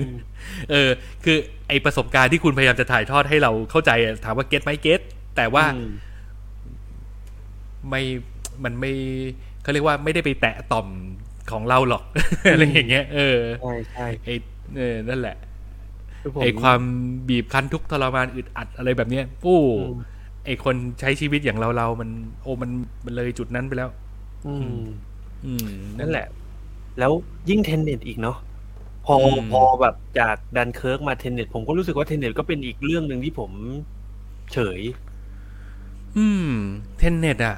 ถ้าพูดตรงๆก็คือเราว้าวใน concept อ่าแล้วก็ช่ในวิธีช่ช่เล่าอืมแล้วก็เทคนิค แต่สุดท้ายแล้วผมรู้สึกว่า Tenet มันกลายเป็นว่า ไอสิ่งที่เขากำลังเนิร์ดอยู่อะเรื่อง entropy เรื่องของการกระบวนการย้อนกลับของเวลาอืมมันอืมมันไม่กลับมารับใช้ดราม่าเท่าที่มันควรจะเป็นอืมเรารู้สึกว่าพอตรงนั้นมันไม่คมปุ๊บเนี่ย มันเลยกลายเป็นว่า ไอพลังงานที่เขาเคยทำให้เราว้าวตั้งแต่ต้นเรื่องเนี่ยอืมมันค่อยๆ drop ไป drop ไป drop ไปเรื่อยๆ จนจนหนังจบแล้ว ไอพลังงานเราอะ่ะ มัน มันหมดไปตั้งแต่หกสิบเปอร์เซ็นต์ของหนังละที่เหลือก็คือพยายามดันให้มันจบแหละ ก็คือเออมันก็ดูสนุกดีแหละก็บู๊บู๊กันอะไรอย่างเงี้ยอืมอืมมันมันไม่เหมือน Interstellar ที่เขาดึงดราม่าด้วย quantum physics แบบแบบนั้นได้อะผมว่าแบบ เอออมอันนั้นมันเจ๋งมากเลยไงแต่พอ Tenet อืมมันแบบมันไม่ขนาดนั้นนะเราก็เลยรู้สึกแอบ fail แล้วเราก็รู้สึกอืมรำคาญในการเล่าเรื่องบางทีอะ ที่แบบอะไรวะอืมอะไรเงี้ย ก็เลยกลัวเรื่องนี้อืมว่าแบบเอ๊ะมันจะมาซ้ำสองรอบติดสามรอบหรือเปล่าวะอะไรเงี้ยแต่ก็อืมเรื่องนี้ อืม เรื่องนี้ยืนยันว่าไม่เป็นแบบนั้นมเรื่องนี้ผมกลับมาอยู่ในฝ่ายชอบอีกอืมแล้ว อืม แล้วก็แล้วก็ ไอความเนิร์ดทั้งหลายแหล่มันถูกกลับมาขมวด เพื่อที่จะรับใช้ดราม่าได้อย่างอร่อย เอออต้องบอกว่ากลมกล่อมดีเออถ้าแต่ถ้าเกิดจะให้เราพูดธีมของมันออกมาณตอนนี้เลยก็จะเป็นการ spoil แต่อยากจะบอกว่ามันทำได้เหมือนที่เคยทำใน Interstellar นั่นแหละ คือว้าวเอาความเนิร์ดกลับมารับใช้ดราม่าซึ่งอืมโอ้ ผมว่ามีไม่กี่คนบนโลกที่ทำได้ หนึ่งในนั้นคือโนแลนอะอืมถ้าแบบเนิร์ดขนาดนี้แล้วกลับมาขมวดดราม่าได้ขนาดนี้นี่ไม่ธรรมดา ก็นะแฟนโนแลนต้องดูแหละ ผมว่าโอ้นานๆทีป้าแกจะมีผลงาน ให้เราแบบได้มา อะ รับชมกันก็ดูเถอะ ผมว่าไม่ผิดหวังนะอืมแนะนำแรงๆไม่ควรพลาดไม่ควรพลาด แต่ทำกันบ้านครับไปหน่อยแล้วกันอืมอืมก็นั่นแหละครับ แล้วก็อยากกินน้ำเยอะเตือนก่อนเลยนะหนังสามชั่วโมงเนี่ย อืมอืมอะก็ประประมามาณณนี้นี้ ครับโอ้หมดแล้วสามเรื่องดราม่าล้วนหนักหนักๆทั้งนั้นเออโดยไม่ได้บังโดยไม่ได้นัดหมายอีกแล้วเอออืมก็นี่ไง พอช่วงนี้มันใช้ชีวิตกันหนักหน่วงทำงานเยอะอะไรเงี้ยก็ ก็ดูหนังให้มันหนักเข้าไปอีกอืมทำไมก็ไม่รู้เออเออทีมรอบหน้าเดี๋ยวขอใสๆบ้างดีกว่าแล้ว หาอะไรใสๆดูดีกว่า ไป บาร์บี้ไป เฮ้ย ผมอยากดูนะเป็นเล่น น่าดูน่าดูโอ้เล่นไปว่าน่าดูมากเลยอะอืมคุณแต่เวลาไอ้เนี่ยที่มีอยู่มันต้องเลือกไง ผมก็เลยเลือกเลือกเอาเพนไฮเมอร์ก่อนอืมใครเล่นแล้วนะเอ่อ Margot Robbie เออ Margot Robbieอืมอืมโอ้โหแล้วก็ไรอันกอสลิงอืมพ่อหนุ่มจะงอยพ่อหนุ่มจะงอยสุดหล่อ โอ้โห ไรอันกอสลิงนี่หล่อจริงแต่เอาไหมล่ะคุณนี่หาเวลาไปดูไหมล่ะอุ้ยเดี๋ยวก่อนสิ ผมต้องหาแนวร่วมก่อน เดินเข้าไปคนเดียวใสๆนี่เขินเลยนะ I'm a Barbie girl ใช่อืมแต่ว่าไอ้คุณมาโกร็อบบี้เขาเล่นกับคุณเอมมาแม็กกี้ใช่ไหมเรื่องเนี้ย ที่เขามีความหน้าคล้ายกันน่ะ เอมมาแม็กกี้คือคนที่เล่น Sex Education น่ะ ผมไม่ได้ดูอะสิ แต่ผอ๋อมเหรอผมจำได้ว่ามีคนหนึ่งที่หน้าคล้ายมาโกล็อบอ่าบี้ใช่มาใช่กคือคือเขามีความหน้าคล้ายกันอยู่ อือืมมมีคุณซื้อมุหลิวคุณด้วยนี่ใช่ไหมถ้าผมจำไม่ผิดอะ ต้องใช่เออต้องใช่ต้องใช่เฮ้ยถ้าผมบอกว่าผมไปดูบาร์บี้เพราะ Simu Liu ผมจะโดนล้อเปล่าวะไม่หรอก ผมว่าผมก็จะไปดูบาร์บี้เพราะ Ryan Gosling เหมือนกัน ผมว่าผู้ชายคนนี้เป็นผู้ชายที่หล่อมากไลอันกอสลิงอืมนี่คือ the best เรื่อง La La Land นี่ทำผมคลั่งเขามากเลยนะ อะ โอเค ก่อนที่เราจะโอเคระเบิดต่อมชื่นชมผู้ชายด้วยกันไปมากมายไปกว่านี้อืมวันนี้ครับ ครบถ้วนนะครับ ครบถ้วนครับ ก็โอเค มีมิตมีทั้งมิติใหม่ มีทั้งเรื่องราวโอ้โหเกิดขึ้นเยอะแยะมากมาย หวังว่าจะชื่นชอบกัน เนาะอืม แล้วก็ถ้าพวกเราพูดอะไรผิดไปหรือทำอะไรไม่ถูกต้องไม่ควรอย่างเช่น กินข้าว กินเบอร์เกอร์ ให้คุณผู้ฟังคุณผู้ชมดูเนี่ย ขณะไลฟ์เนี่ยก็ขออภัยนะครับหิวอืจมริงครับๆครับยังเหลือชิ้นเลยเนี่ย ไม่กล้ากินต่อโเคแล้วเอออะก็ถ้าอย่างนั้นก็ ขอขอบคุณคุณผู้ชมคุณผู้ฟังทุกท่านที่ติดตามฟังกันมาถึงตรงนี้นะครับ ก่อนครับจากกันไปก็อย่าลืมกดไลค์กดแชร์กด Subscribe กันไว้ในทุกช่องทางที่คุณอืมถนัด แล้วก็ไปกดไลค์ที่เพจ Facebook ของ Minority กันไว้ด้วยนะครับครับ ใครมีเรื่องอะไรอยากจะให้เราไปโดน หรืออยากจะมาคอมเมนต์พูดคุยชวนคุยอะไรยังไง ก็เชิญที่ช่องคอมเมนต์ตอนอืมลงย้อนหลัง YouTube ก็ได้นะ นะคครัรับ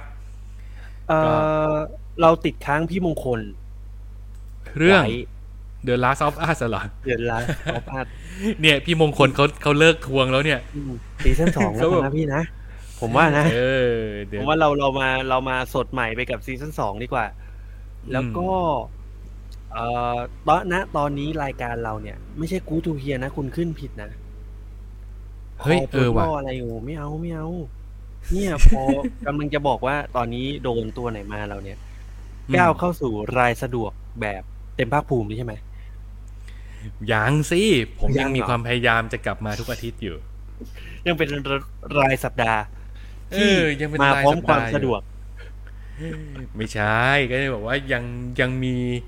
EP ใหม่ ๆ ทุกสัปดาห์ เว้นอืมเสียแต่ว่าเราจะติดภารกิจจริง ๆ เออโอเคก็เป็นก็ยังแบบนั้นถือว่า type ของโดนตัวไหนมายังคงเป็น weekly นะ ไอ้นี่ก็ย้ำจริงเว้ยบัตบัตรีบ้างไม่รีอืมบ้างแล้วแต่นะ อันนี้ทำความเข้าใจกันก่อน อ่าอ่าแต่ว่าเราคิดครับถึงคุณผู้ฟังทุกคน เราคิดถึงคุณผู้ชมทุกคนที่โอ้เราทำมา อันนี้คือ EP ที่ร้อยสามสิบสองนะ อืม เพราะนั้นมันยาวนานมากมันมันเกินความตั้งใจของพวกเราไปแล้ว แล้วก็เราก็รู้สึกอืมว่าจริง ๆ ก็อยากจะมาทุกวีคนั่นแหละ แต่ว่าด้วยภารกิจอืมในช่วงนี้ก็ต้องขออภัยจริง ๆ นะคครัรับบอืมครับผม โอเค ก็ขอบคุณทุกท่านครับ ที่ใช่ครับติดตามกันมาตลอดนะครับ ไม่อืมว่าจะเป็นลูกค้าเจ้าเก่าดั้งเดิมที่ติดตามกันมาตั้งแต่แรก ๆ ไปจนถึงคนอืมใหม่ ๆ ที่เพิ่งเข้ามารู้จักกันนะครับครับก็ติดตามกันเป็นนานๆ จะพยายามอืมผลิตคอนเทนต์แบบประมาณนี้แหละ มันอาจจะดีกว่านี้นิดหน่อยอืมถ้าไม่ชอบตรงไหนแต่ก็คุจะพยายามพัฒนาขึ้นเอเลยอจะพยายามจะพัฒนาขึ้นมาคุยกันนะครับอืมอยากจะปรับอืมตรงไหนไม่ปรับตรงไหน อย่าเพิ่มตรงนั้นนิดลดนี่หน่อยอะไรอย่างเงี้ยก็มาคุยกันอ่าครับได้เลยครับได้เลยครับ โอเค ไปแล้ว เดี๋ยวจะล่ำลากันอย่างยาวนานเกินไม่ไปใช่พรุ่งนี้ผมมีกองด้วยห้าทุ่มแล้วนี่หว่าเออนั่นนะสิโอเคคไปรับก่อนครับ สวัสดีขอณครับทุกคนคุณนายทุกคคนรับสวัสดีครับผม Peace out